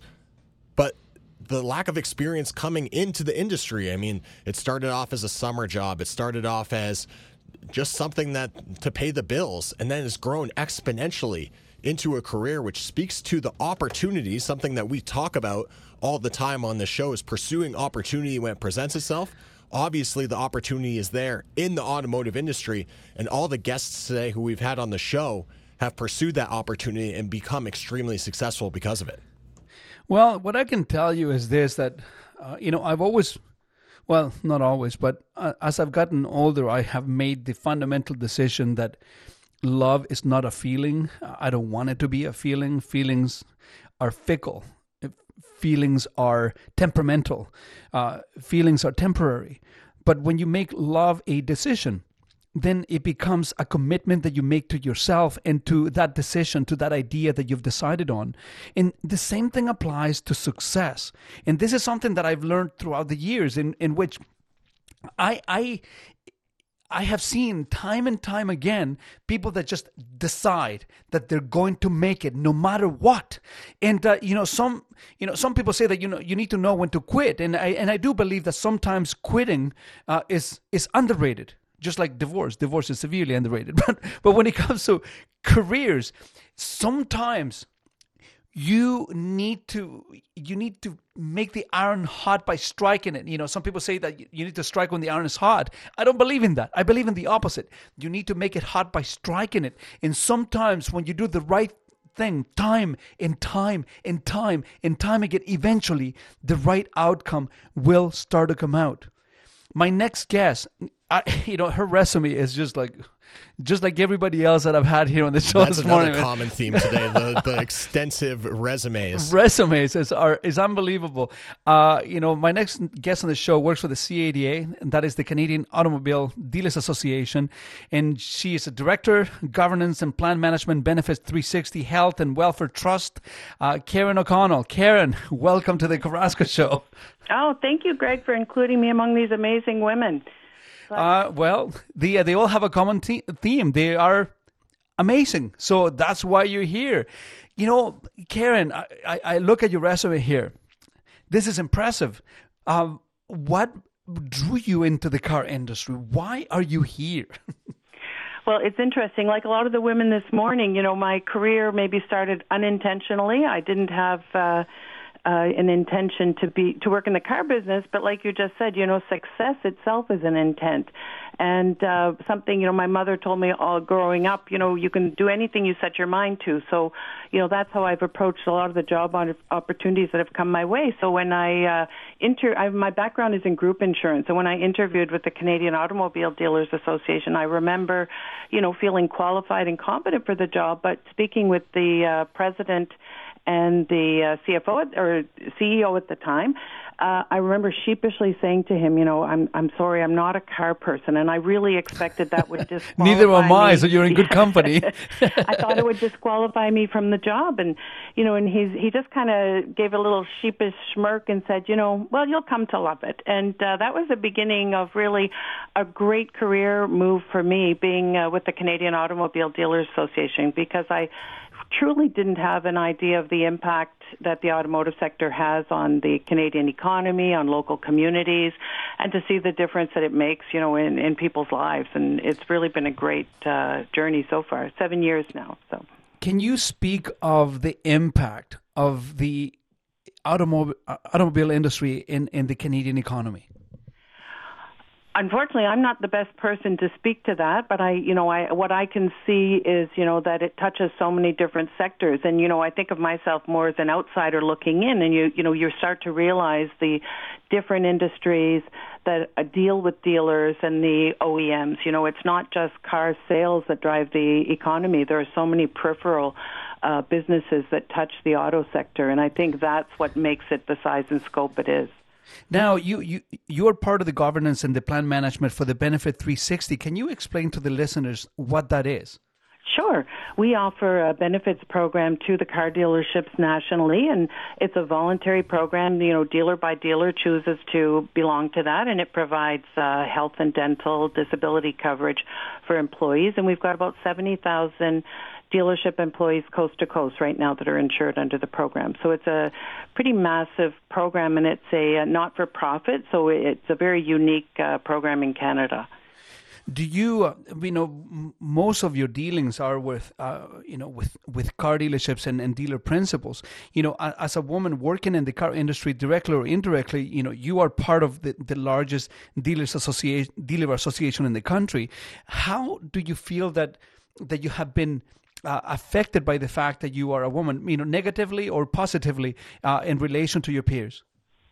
Huh, interesting question. I don't feel that I've been negatively impacted, but what I'm proud to see, because in the dealings that I do have with dealer principals and uh, some of the key dealer management at uh, the dealerships, mm-hmm. is that I'm seeing more and more women in those key positions. And uh, you know, as you mentioned, you know, throughout your show, it's a variety of positions that you know that would attract women. You know, it's not just. Uh, selling cars or being a technician. There's a lot more to it. And as women are rising up in these positions, you know, I think they're getting uh, a lot more. It's breaking through some of those stereotypes that have existed. And, I, and I'm I'm so impressed when I hear, you know, a female dealer principal and some of your former guests uh, on the show. You know, it, it's really amazing. There are no glass ceilings, and it's really about intent and attitude.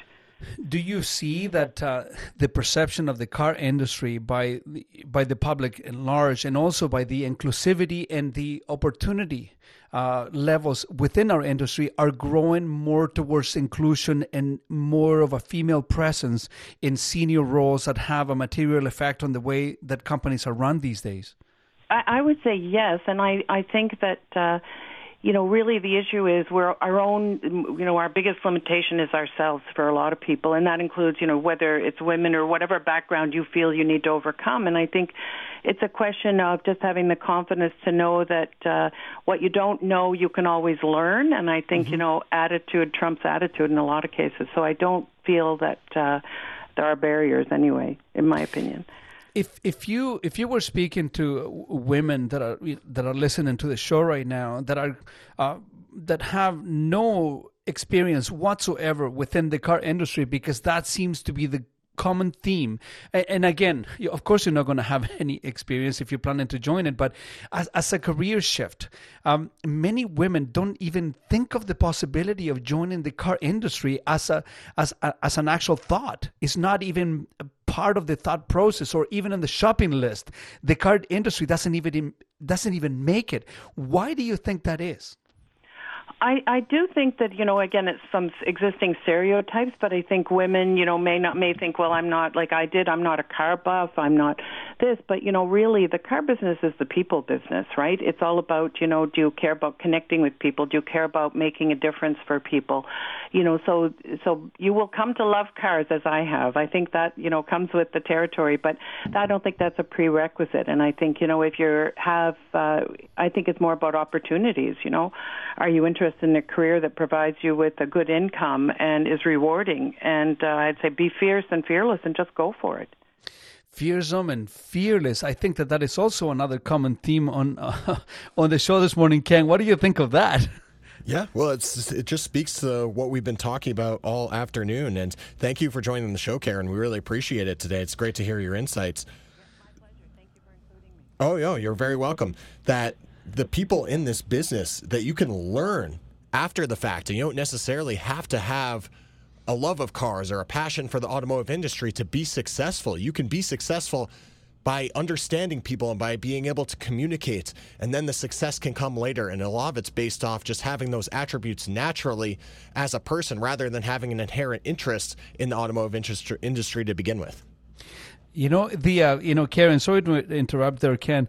You know, I think that uh, for me, uh, it has always been that I'm not a car person. I'm more of a, a people uh, inclined executive. And, and the interaction and, and problem solving aspect of our industry is, is, is very underrated. Do you do you feel that uh, you know having you know some proclivity to like cars is a necessary requirement to make it in the car industry, Karen? Oh, absolutely not. I think you've hit it. You know, it's all about every business is really about problem solving. You know, you're solving somebody's, you know, you're providing a solution to their insurance needs. You're providing a solution to transportation needs. You know, you start to think about it. It's it really is a problem solving business.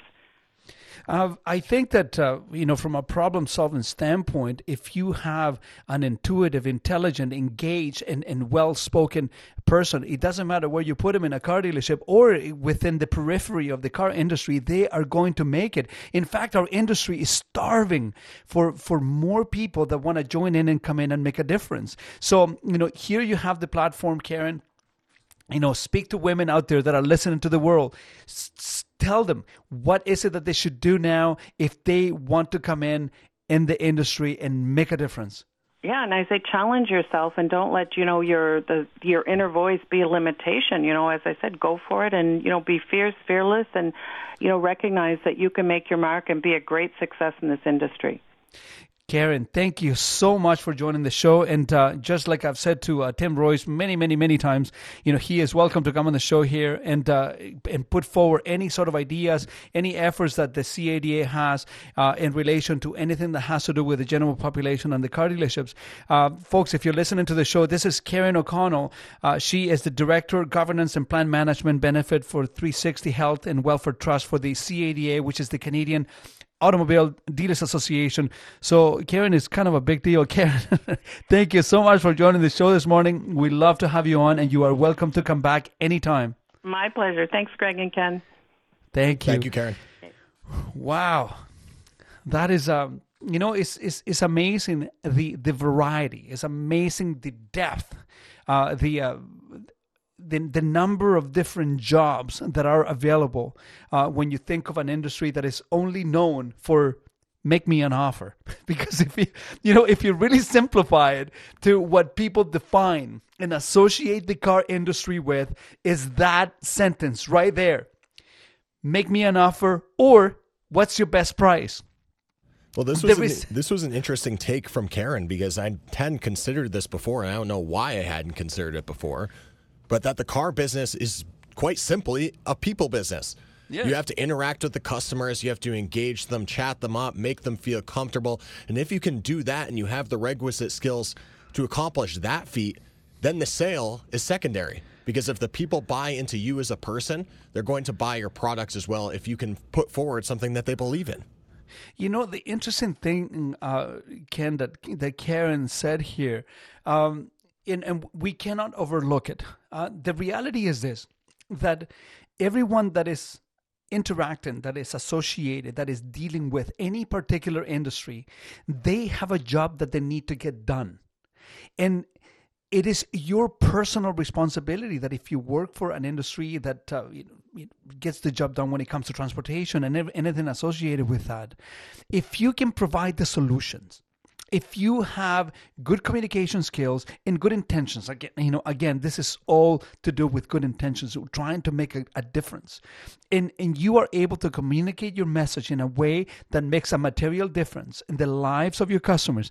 It is impossible for you not to be successful it is virtually impossible not to be.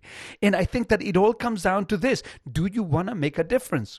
Do you want to make a difference? Do you have good intentions? Are you a transparent human? Are you dedicated? Do you have the work ethic that is needed for you to continue to come in and to show up and to be there on time and talking to customers time and time and time and time again? Guess what? You will make it. Folks, you are listening to the Greg Carrasco Show here, Canada's largest automotive radio show, with my friend Ken Stapon. And, uh, you know, we, we've had a show packed with guests. We're going to take a small break and we will continue talking to you about the ins and outs of the car industry. And I hope that you are loving this as much as I am. We'll be right back after the break. And we're back. You are listening to the Greg Carrasco Show. Canada's largest automotive radio show that is not often not about cars. we like that. Cars are not that interesting. You know, people are interesting. Drama is interesting. Ideas are interesting. We can duke it out. We can discuss. We can argue. We can do all sorts of different things on the show. This is your show. But today I felt that, okay, today we felt because there was a lot of people working in the background for the show to actually take place. Um, all these these amazing people that we have had as guests today, uh, they just come, you know, to help us contribute you know, to put our little, you know, bricks in that wall, you know, to build a more solid foundation for what we're trying to do as an industry. Our, you know, my industry has given me everything I've got and I have dedicated my life to making a difference. That's all I want. This show, you know, look, whenever you have a platform the size of this one, it is very easy to make yourself a big target because when you talk uninterrupted for three hours every single Saturday, you are bound to have an opinion that someone is going to disagree with. So that makes us a big target. But that's okay because you can always call 416 870 1050 and you can argue with me. Now, I trust that you are going to solidify your arguments before you call me because if you don't, it's not going to be pretty, right, Ken? yes, uh, you have been known to disagree with the occasional caller, and sometimes they have a, a basis to stand on and they fight back. And that's the kind of conversations that we want is an engaging argument. But oftentimes, the callers didn't haven't necessarily done their preparation, and in that sense, it usually doesn't end well for whoever decided to pick up the phone and call the station. You know, I I, I wanted to take uh, Ken.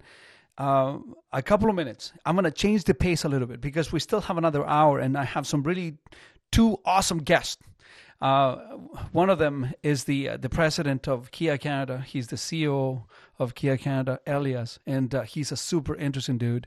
And on the other side of the second part of the hour, we have the, uh, the, the public relation, the product public relation for Nissan Canada. That's another rock star that I know, and uh, they're coming here to inject the show with some knowledge uh, about the industry, about people, about culture in general, and and this is fascinating to me because you know this show has allowed me to have a, a long form conversation. We don't have to interrupt ourselves all the time with commercials, which is fantastic. Saying that. Um, you know, I'm going to try to summarize this quick because I know that we need to break uh, in, in, just a few minutes. The um, this week, um, a friend of mine uh, posted something on on Facebook that rattled me. Um, you know, he is a um, you know he's a good friend, an acquaintance. Uh, you know, he used to be a member of a gym that I owned, and uh, you know he met his wife there, and they're married, have a bunch of kids, it's like the Brady Bunch. But uh, um, you know, my friend Blake Mitchell had a vascular accident. Uh, for those of you that don't know, that is uh, it's a stroke, and um, you know, I I have felt pretty emotional about it because um, you know sometimes um, you know you're not aware of your own mortality and uh, uh, we, we we forget sometimes how fragile we are as as as humans and and he's been posting things that I, you know, he's having trouble uh, talking and seeing and walking and eating and all these things that you take for granted. And uh, the other day he posted uh, a picture of his little his little kids with with cards you know with you know cardboards you know with say we love you daddy get well you know through a glass because of covid they cannot go and visit him inside the room.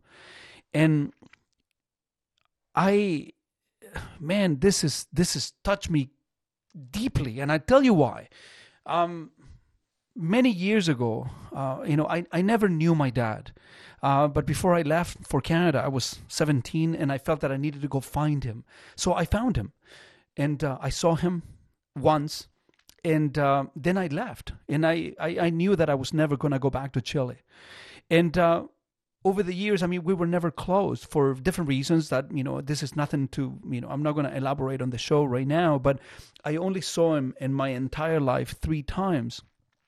And at one point, I saw him, I spent time with him uh, I gave him a hug. I said goodbye.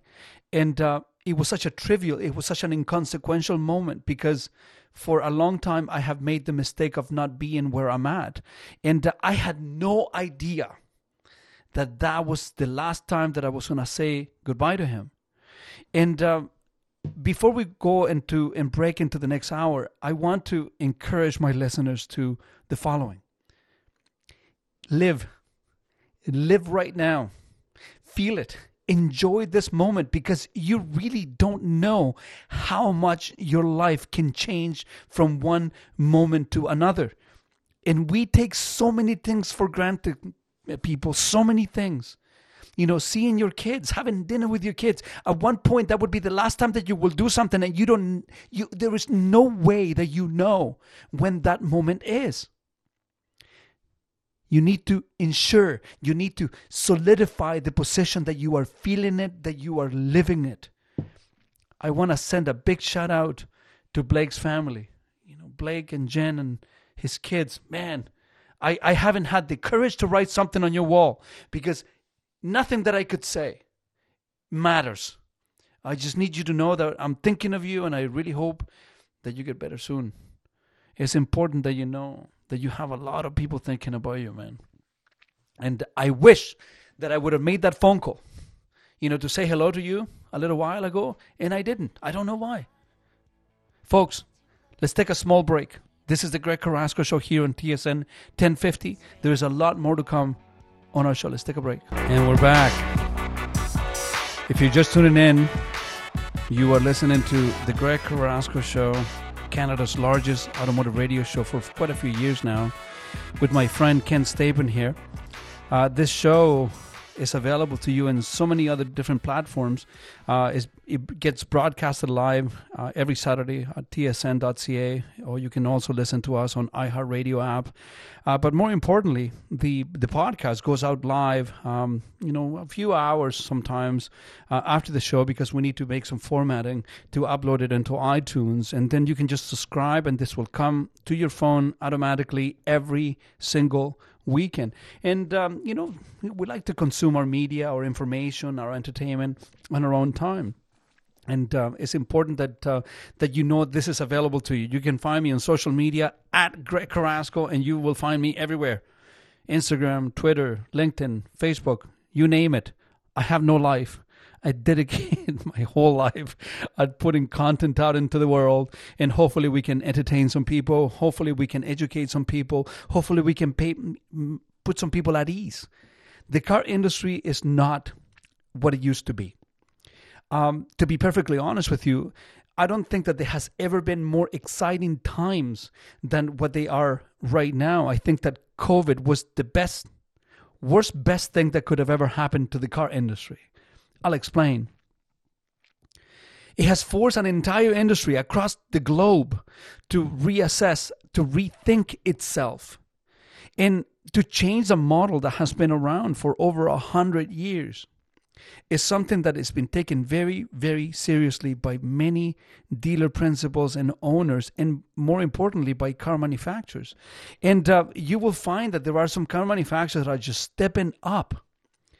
And uh, I I have been so fortunate because after doing the show for 13 years, um, you know, 13 years I was at a different network, and uh, after conversations, I decided to you know to to put my show on TSN uh, for a a different audience, uh, a broader audience, and uh, I love all the people that have listened to the show for 10 or so years, which they're still coming down to the store. And, um, you know, I never wanted to let them down, but also I wanted to expand on the show. I wanted to expand on the contents. I wanted to have a little bit of a longer format. But, you know, over the years, I, I have come across some amazing people. And uh, when I say amazing people, I'm talking people that have been able to achieve some incredible level of success that are the head of corporations, that are head of companies and, and, and car manufacturers here in Canada that are making a big difference. And, uh, you know, some of them uh, have visited the show. One of them is Don Romano. Don Romano is the president of Hyundai Canada. He's a very good friend of mine. And the guy's a rock star. I mean, he he hold, takes no prisoners. He goes out there and, and, and, and tries to conquer the world. The other one is, is our president, Steve Milette. Steve Milette has taken Nissan Canada and Infiniti Canada with Steve Ryan, and that they are making an incredible difference in the marketplace. And, I, and I'm talking about the way that they relate to the dealers, the, the, the way they relate to the, the to the marketplace, the way they relate to the environment.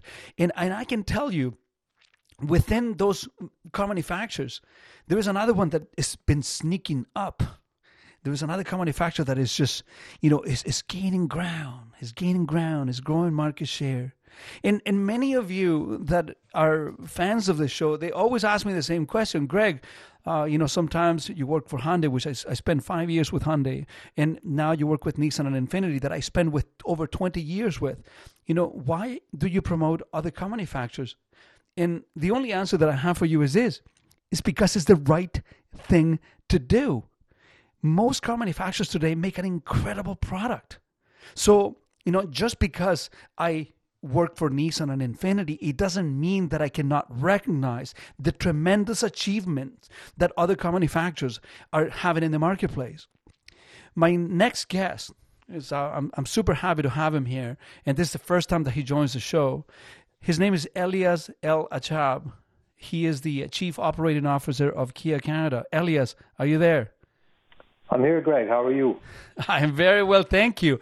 You know, I I'm, I'm super I'm super thrilled to have you here on the show, Elias, because uh, you and I met a few years back when when we were working for. Uh, for Hyundai, uh, you know, can you uh, can you share with the audience a little bit of your background? Uh, you you've been the head of Kia Canada now for over a year, but you know, how did you get here, man? How what was your trajectory your trajectory when it came to the car business?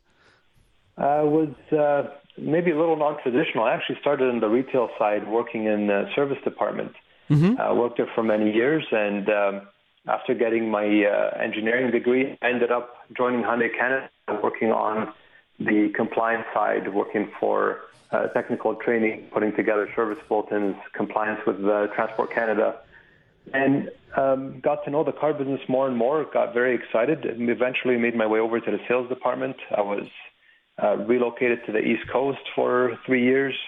Mm-hmm. Um, came back and ended up being the national sales manager during the last major crisis, which was the 0809 financial crisis. 2009, yeah. So, and that ended up being um, a very good time for us and, and uh, helped me really uh, push forward and grow and learn. And uh, after that, I went on to work for GM Financial, the captive finance arm for General Motors. General Motors, the, yeah the VP of sales for for a few years and helped set up the uh, the new network. Mm-hmm. And then had the opportunity to move to Ottawa to run the Shiv Dilawri Auto Group, uh, which I did for the, about seven years uh, before getting an opportunity to come back to Toronto, be closer to family, and uh, be at home with uh, Kia Canada. Are you uh, are you originally here from Toronto, uh, Elias? Uh, not born, but raised in Toronto. Yes. That's uh, you know, that's awesome, and uh, you know, congratulations on that trajectory, man. I it, it, makes me so happy when I see just moving people moving up in the world and just conquering everything. Uh, you know, on a side note, uh, what did it feel to switch from corporate to retail because or private? Because that's a big switch when you went from uh, you know headquarters to the Dilawri Group. The Dilawri Group is a is a massive powerhouse. Um, what did you feel that was the biggest aspect of the transition there? Well, you know, it's it's a different world between corporate and retail, and each one has its uh, pros and cons, of course. But you know, on the corporate side, everything is very structured, and you have you know people to do everything, and um, you know you've got enough manpower and systems and and um, funds to do what you need to do, and then you go over to the retail side, and you almost feel like a one man show some days, and I'm sure you can appreciate that. Of course, uh, where you're, where you're running around, you're you're putting on a bunch of different hats, and you're jack of all trades, and you really learn to to depend on yourself, and you you have to really groom the people around you because they're not brought up to be, uh, you know, the the the more organized corporate style. Uh, they're not set up with the systems. They they just don't the have structure, the tools yeah. that a yeah a corporate system would have. So you you uh, have to groom them and set them up for success. And and if you do, then I think the benefits are massive. And then of course coming back to corporate, I had to go back the other way around and learn to let go of some things and, and go back to relying on the people around me. And maybe, you know, clean up my language a little bit. yeah, that's something that you that you have some latitude when you go into the retail world. And you know what I can tell you from a personal perspective, uh, Elias, is that you know that structure, um, you know, mentality that you gain from corporate. I I gained that from the Canadian Army, and uh, they're very very structured, very regimented systems. And, and when you set up the infrastructure for people to succeed, you you know, failure is really not really an option. And as as simple as that may sound, uh, you, it's it's amazing how much you know uh, framework and structure makes a difference when you run organizations. But you know i have a question for you. You've been with kia canada now for over a year. What do you love about kia? Can you tell the world? Honestly it's it's a combination of things. Uh, first off I, I, I love the product. The the car designs even when i was with the Dilawri group we had a couple of kia stores and you just can't get enough of the product. They're sexy design they're fully loaded with all the latest and greatest technologies they're uh, set up to be, you know, a mix of comfortable, uh, usable, practical. They're uh, high value car lines. Uh, but coming into the, the corporate structure, I also immediately fell in love with the team that we have here. The uh, people are just so dedicated. They're they're incredibly smart. They're incredibly hardworking. Um, they just they just needed uh, to to pull together as one team. And I mean, you can see the success that we're having and um, you know get to know some more Kia dealers. And we have a great dealer network uh, spanning across the whole country. We have uh, uh, lots of strong dealers. We have lots of dedicated dealers, more so than I actually thought when I was on the uh, retail side. You know, it's it's interesting because uh, of all the of all the the times for anyone to take over a car manufacturer, uh, the pandemic, you would have thought, oh man, you know, this is uh, this is not the right time. But you know, somebody once says, never waste a good crisis. And uh, you know, in the middle of the pandemic, Elias, you guys are breaking all sorts of sales records. What's the secret? What are you guys doing? Well, you know, it's uh, it's funny that you say that never waste a good crisis. I never thought of it that way, but you know, pandemics or, or any sort of major crisis is to me a time to redefine a company, to redefine yourself. So it's a chance to either, you know, uh, bury your head in the sand or, or hunker down and just wait till things blow over, or it's a chance to take action because you know that most of your competition will be hunkering down. So that's the way we kind of looked at it. We, you know, we're not happy to be in a pandemic, uh, but knowing that everyone is trying to conserve funds and conserve money and, and um, save as much as they can and, and just lay back, we decided to be a little more aggressive. And, uh, you know, there's no silver bullet. It's a combination of things that we have to do. And like, like anything in, in any business, um, first off, the baseline of having the right product is crucial. And I do believe our product is, uh, is one of the best out there. I mean, we've been winning the initial quality study for JD Power for the last six years, number one, six years straight. Mm-hmm. Um, the the design has been fantastic. The the value in the cars is great. But what we li- what we did was we we tried to get everyone on the boat rowing in the same direction. So we all got together, including our dealer council, so representatives for our dealer body, marketing department, sales department, service departments. We got everybody to sit down and agree on one single direction that we're going to focus on. And we started off by doing everything we can to contribute to the people around us. And we did that by getting our plants in Georgia to convert the production lines to build the face shields, and we donated them to Public Health Canada. We had a few shipments come through. It's amazing. Um, we then decided to take some of our funds and turn them into public service announcements, and not, you know, again, not trying to point at anybody, but not fake public service announcements where, you know, you you make a good point and then you show off your product. We had none of our products, none of our information, nothing on the on the commercials. They were strictly public service announcements, mm-hmm. and they were all the commercials we had pre-purchased. The, the time slots we had pre-purchased prior to the pandemic, we converted them uh, to something positive instead of trying to just get a refund. Uh, we donated to uh, the uh, Food Banks Canada network, uh, and we actually ended up having about 40% of our dealer network also mm-hmm. get involved and contribute to the local chapter of In communities, yeah, of Food Banks Canada. Yeah, and that, that goes a long way. And then when it was time to essentially strike, and and you know when the dealerships were opening back up, and it was time to sell cars, we wanted to do something that resonated with that made consumers. an impact. Yes, because you know everyone was singing from the same song, and I mean everything that everybody was trying to do was was meant to help. Uh, but you know the the bank was deferring your mortgage and the city was deferring your taxes, mm-hmm. and uh, you know the utility companies were deferring your payments. But deferral, deferral, deferral. At some point, you got to pay the piper. At some point. So we didn't want to do the same thing. We wanted to have a bigger impact. So how do you make a bigger impact without deferring? Well, it was clear to us. We we make your payment. yeah, that was we, that was the next. We'll make we're it. Just, yeah, we're just going to make it for you. So we actually work the deal out with, with the banks. And so anybody that bought a car for a three month period, um, we would actually, and we still are getting some of those payments. We, we would get the bill, we'll make the payment uh, for six months. And know, that, really helps. Sorry, Elias. This is this is fascinating to hear. But for those of you that are just tuning into the show, you know this is the Greg Carrasco show here, and uh, we are the largest automotive radio show in the country. And our special guest today is Elias El-Achahhab. He is the chief operating officer of Kia Canada. And uh, you know, Elias, I, I, have to tell you, thank you so much for you know for being here today and, and sharing all this stuff that happens in the background. You see, there's a lot of there's a lot of unknowns from general population when it comes to car dealerships. And uh, what a lot of people don't know is is the amount of work that goes behind the scene to bring a program forward that affects the general population. And I think that you you've done an amazing job, you know, explaining what goes on in the background. But I wanted to touch on something, um, Elias. You know, Kia's product has been getting a lot of industry recognition lately, uh, to the point that you guys are everywhere. Why is that?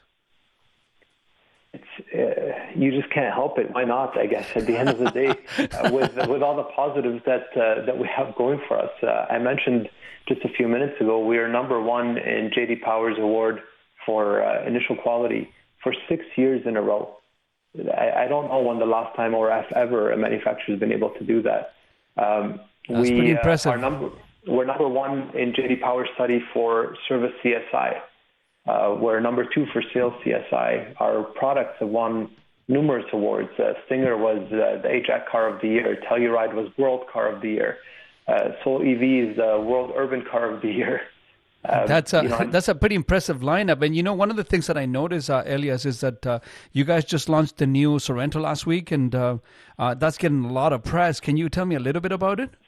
We're very excited about Sorento. Sorento, for the last 17 years, has been our number one selling nameplate and it's a it's a great uh, utility vehicle that's good for families, good for uh, towing, good for um, daily driving. It just doesn't matter. And we took a, a product that's already doing so well, and the factory has done a fantastic job completely redesigning it. I mean, other than the name, nothing is the same.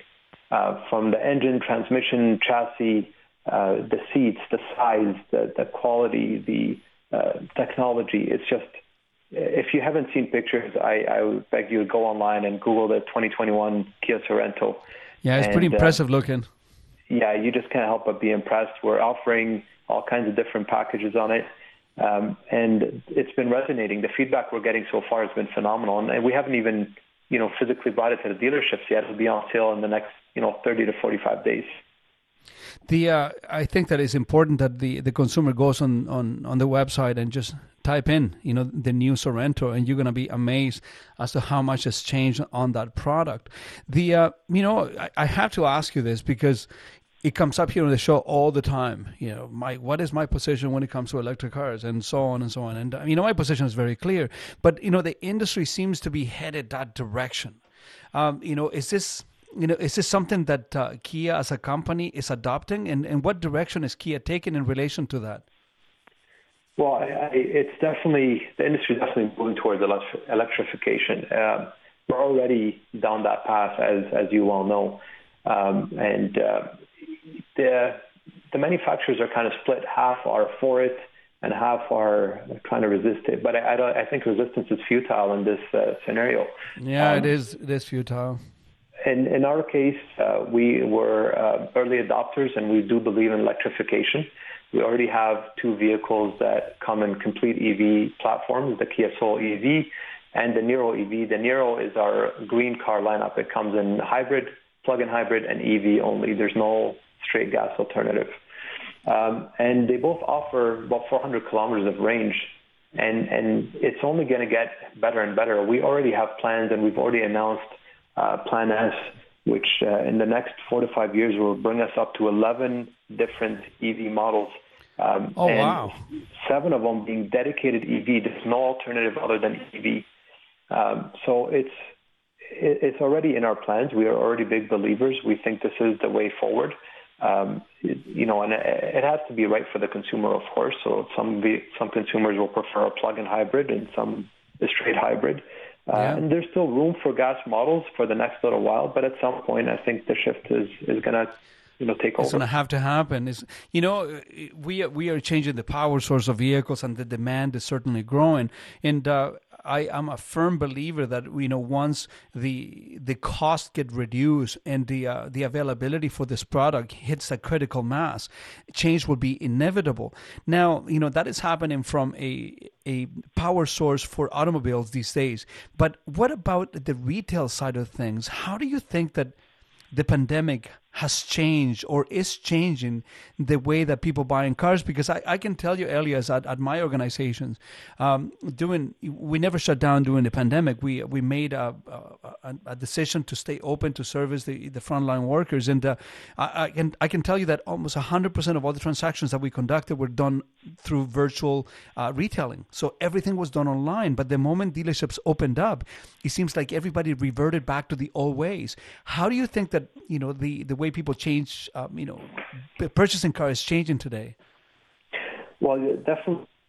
You made the comment earlier, which you know I use myself, that our industry hasn't changed in hundred years mm-hmm. in terms of how we sell cars. You know, a customer comes into the dealership, they go for a test drive, they touch, they feel, they get provided some payments, they cross shop, and they make a decision.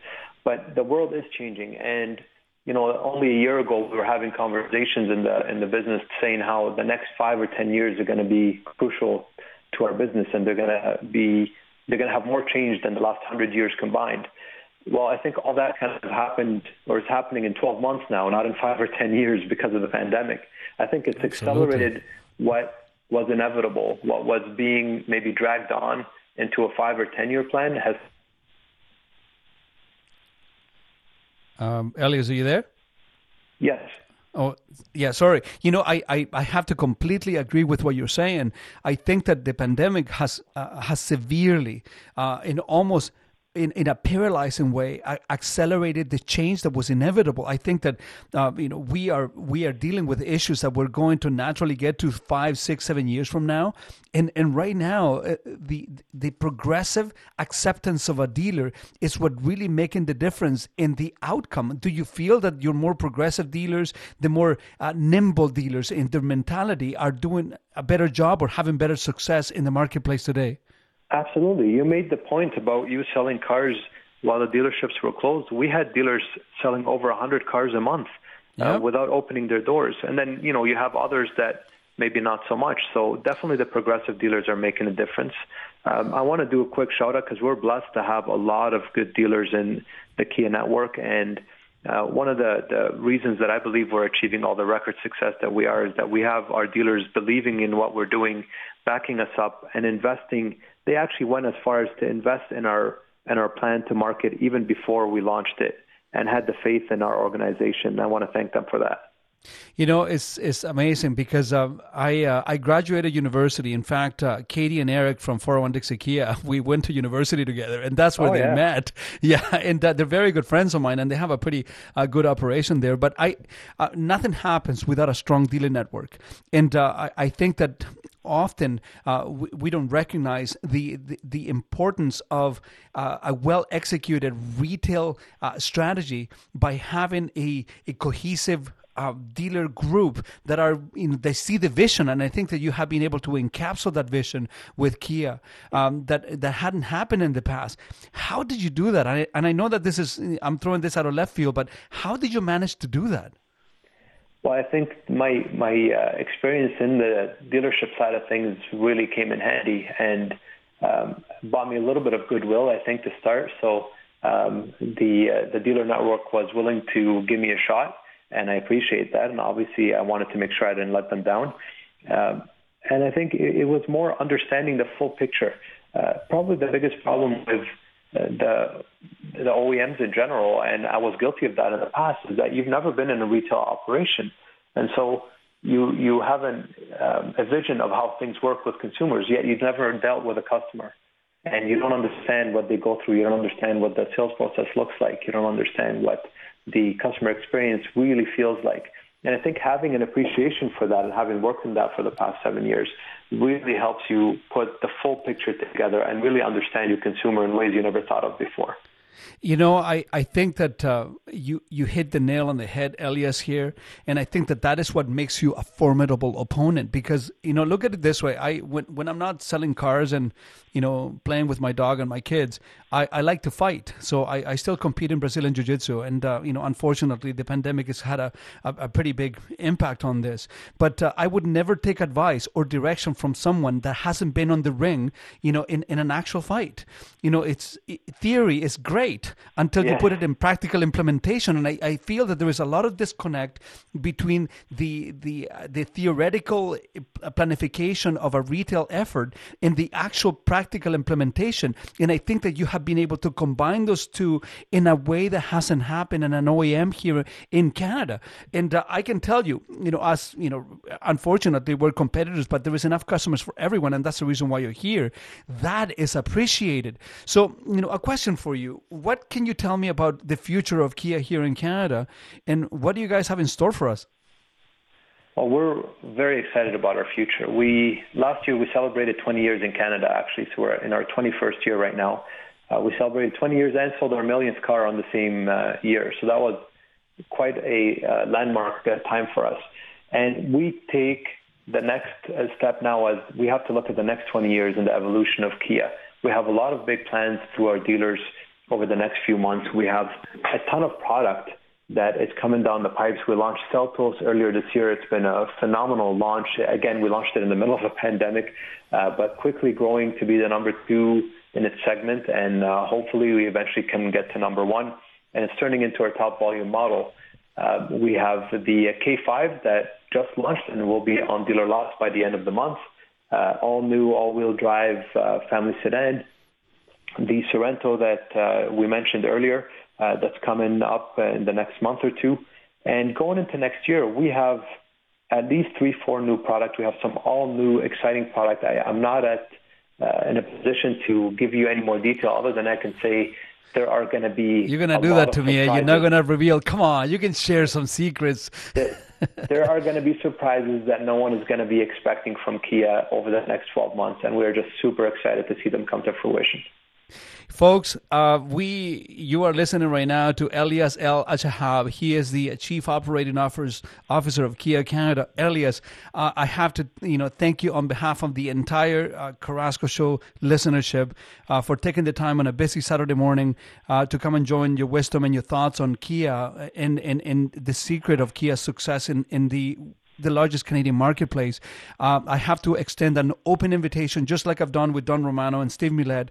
You can come here anytime. Just give me the heads up, and uh, we will open this platform to you that goes across the country. We are the most listened to automotive radio show in Canada and also the most downloaded podcast. And um, this is available to you as a platform. Um, you know, thank you for coming. Thank you for taking the time to share your wisdom with us. And uh, we would love to have you again. Uh, Elias, thank you. Thank you very much, Greg. This has been uh, great and uh, a good way to spend uh, Saturday morning, and love to do it again. Oh, thank you so much. Uh, folks, this is the Greg Carrasco Show here on TSN 1050 with my friend Ken Stapon, Canada's largest automotive radio show. We're going to take a small break and we have another uh, super special guest coming on the other side of the break. And, uh, you know, we'll be right back. And we're back. You are listening to the Greg Carrasco Show, Canada's largest automotive radio show here with my friend Ken Stapon. Oh, we're on a roll, man. This has been a pretty crazy, star-studded show. it's amazing. Yeah, great conversation, great guests, great insight. Uh, Elias, I thought, had some excellent, excellent points about the industry and the way that it's evolving and moving forward, and how the progressive dealers are having the success, and also to build on the conversation that we're having today. Obviously, with the technological advances that we're making in the automotive industry and the transition that we're making to give more resources to the progression of electric cars and them taking a majority share in the market. That's going to give a ton of jobs in engineering. It's going to give a ton of jobs in marketing. It's just going to be a foster an environment that fosters the ability for young people to succeed. Both men and women are going to be able to succeed if they are young, innovative thinkers. So that's a real positive for this industry moving forward, based off the conversations that we've been having today. I think that uh, the time has come for a new guard, for a new set of dealer principals, a new set of general managers, a new progressive thinking. You know, we need to make room for the new, for the young, for the innovative, to the progressive. We, we need to make sure that, uh, you know, you don't forget something that I repeat here often. In an industry that refuses to change, inexperience is the only asset and uh, is so important because when you've been set on your ways for so long your ideas become crystallized you crystallize your ideas guess what you are old you know somebody asked me once what you know how do you define being old? Is your you you lose flexibility from every aspect, you know, you know, think of flexibility in the uh, in, in the figurative sense.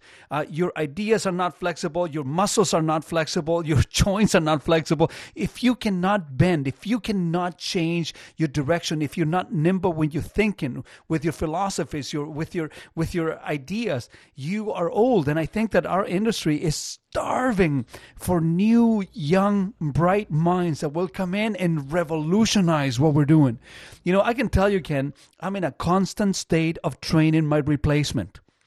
I am looking for the next person that will take my job. Why? Because that's the only way that I can move up.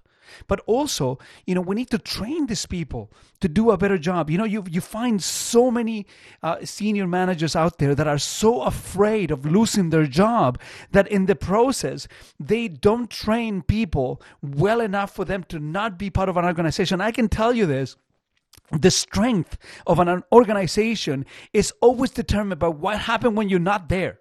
Because if you are there, and only then is when the company runs, guess what? You're not training your people.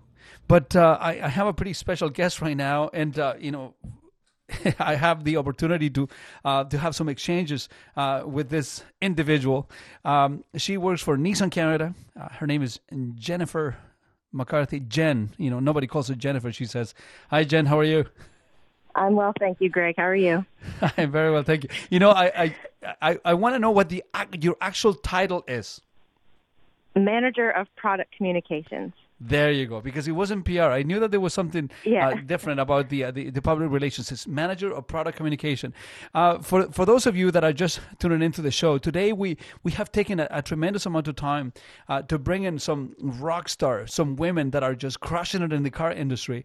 And uh, over the last year that I've been back with Nissan, uh, Jen, uh, I, I see you, you know, moving. I see you shaking. I see you uh, engaging the the environment and the attention that the new Nissan product is and the effect that it's having in the marketplace.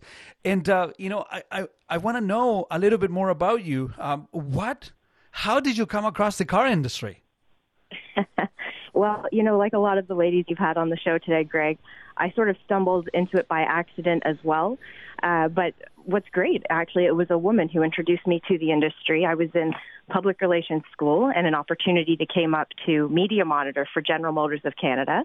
Mm-hmm. So while I was still studying public relations and journalism, I started to wake up at you know at 4:30 in the morning with the birds and uh, read the news for General Motors.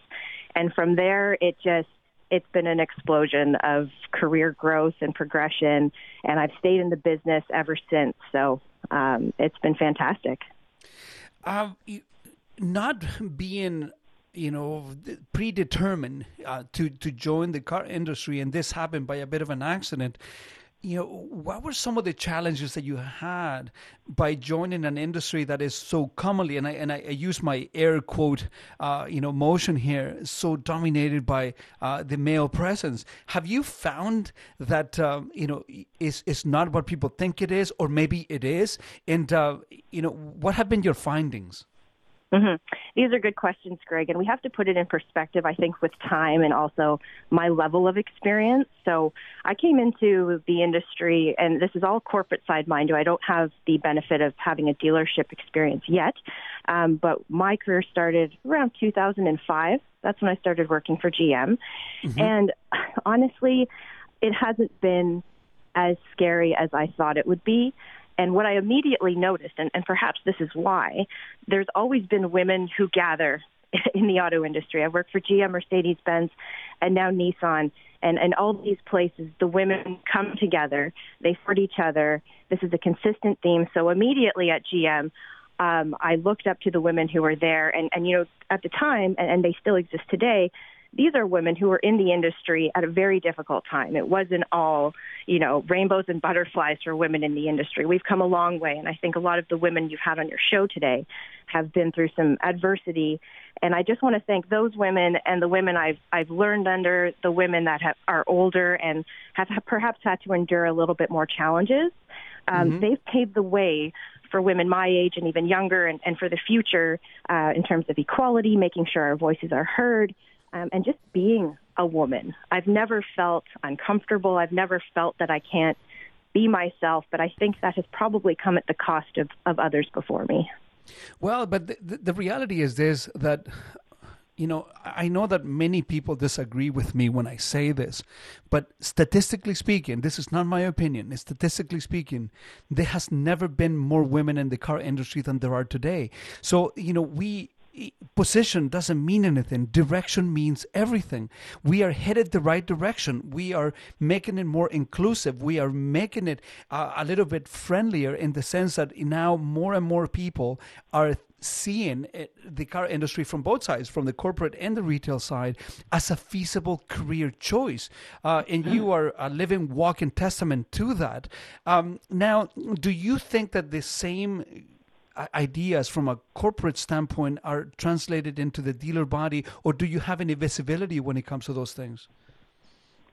I'm not too sure, but what I, I have noticed some some trends in my world in different places. So, Greg, if you don't mind, if I could just kind of go through some really positive proof points in terms of progression of women in the industry. Of course. We what I've noticed on the dealership side, and it's something I've I've always heard. I've, I mean, of course, women buy cars.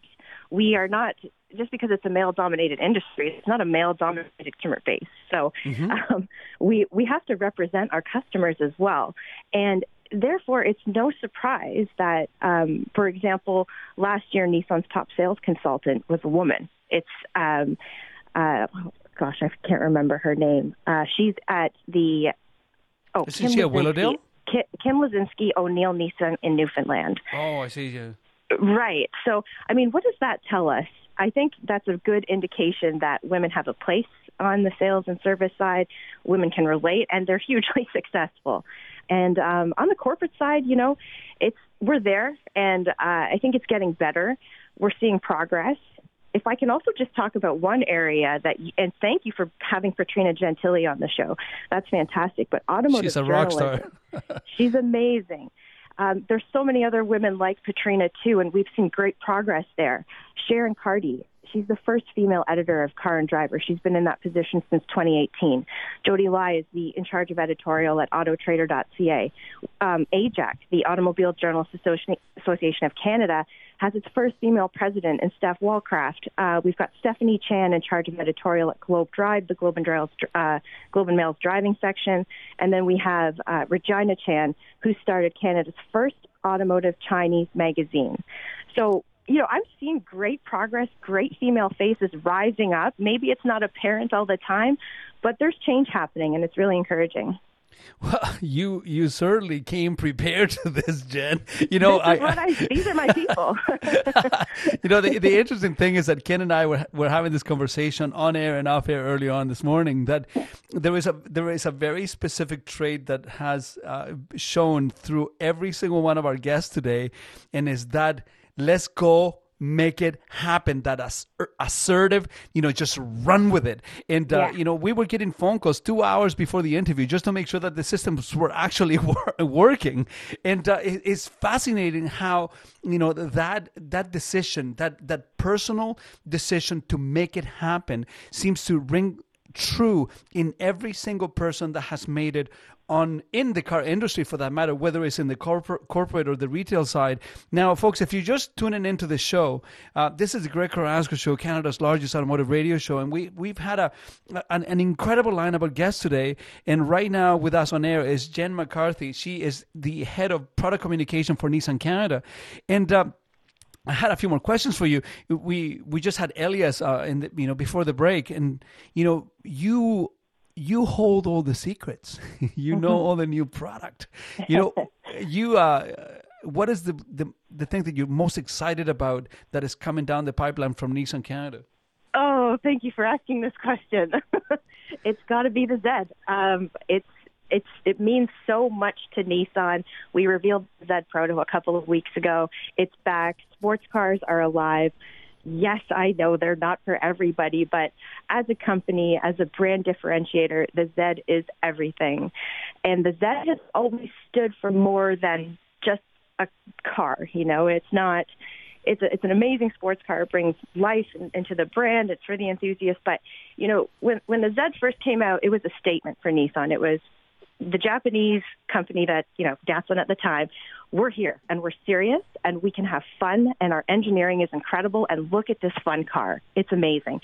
And fast forward to today, you know, over 50 years later with this said, what are we saying? We're saying, you know, Nissan is strong, Nissan is um, exciting, and we're playing true to our heritage, and I absolutely love it. The car is stunning. We were we were messaging about this, Greg, during the reveal, and looking at the pictures. I mean, it's just it's such an exciting time at Nissan, and there's a whole bunch of other products coming.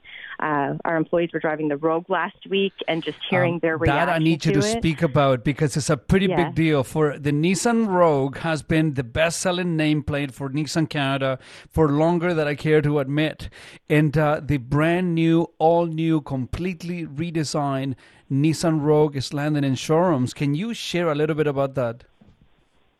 Sure, absolutely. I had the pleasure of driving that vehicle for eight days, a pre-production unit, and um, my son actually, I think this is a good good representation of of this vehicle. He's he's seven years old. He's been around cars his whole life. He could care less though.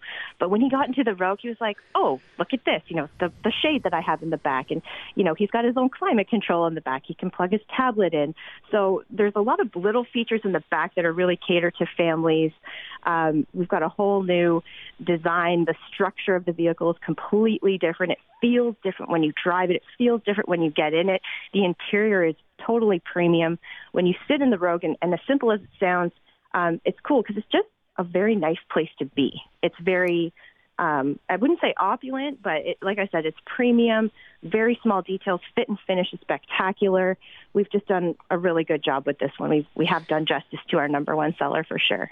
I am super happy the new Rogue is landing. I, I, I apparently they passed the quality test in uh, in BC earlier than anticipated, so we should be seeing the all new redesigned Rogue in showrooms across the province and across the country within the next eight to 10 days, which is just fascinating because the product is getting very, very, very short.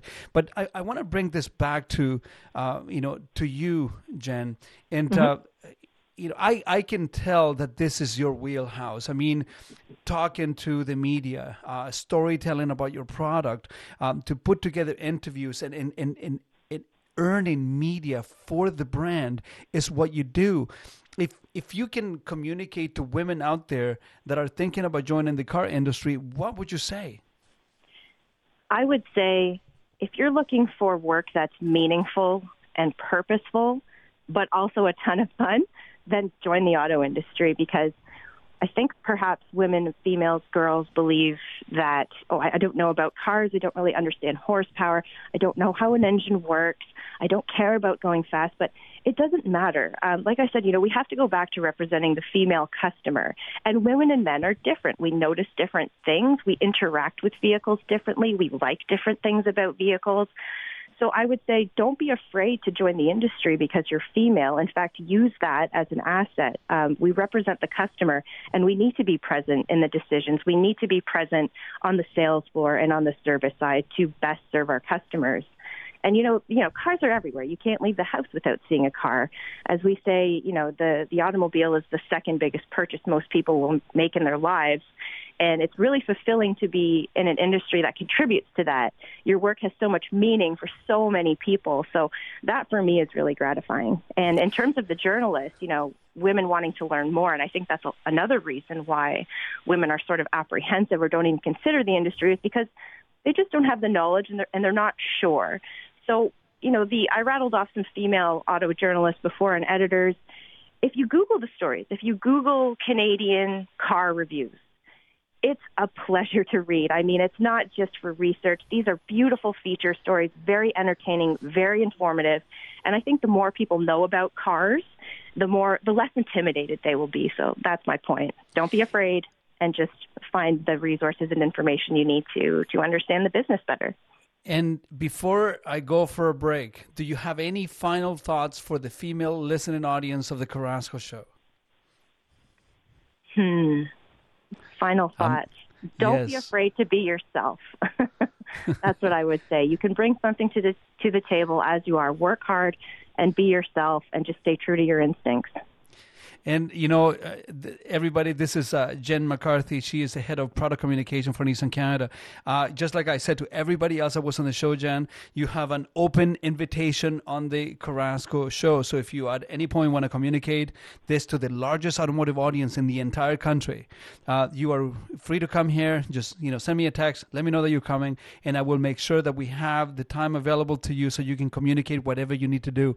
Uh, oh, Jen, thank, thank you. you. so much for Thanks, taking the time Greg. to join the Carrasco show. And uh, I'm sure that we'll be touching base during the week. And uh, I hope you have an amazing, amazing weekend. Thank you, Jen. Likewise. Thank you so much, Greg. This is really important stuff. Thank you. You know, let's take a small break, folks, and uh, we're going to be right back with some final closing thoughts on today's show that has been absolutely amazing with all the uh, all the rockstars have been yeah. on the show talking to us. Let's go for a small break. We'll be right back.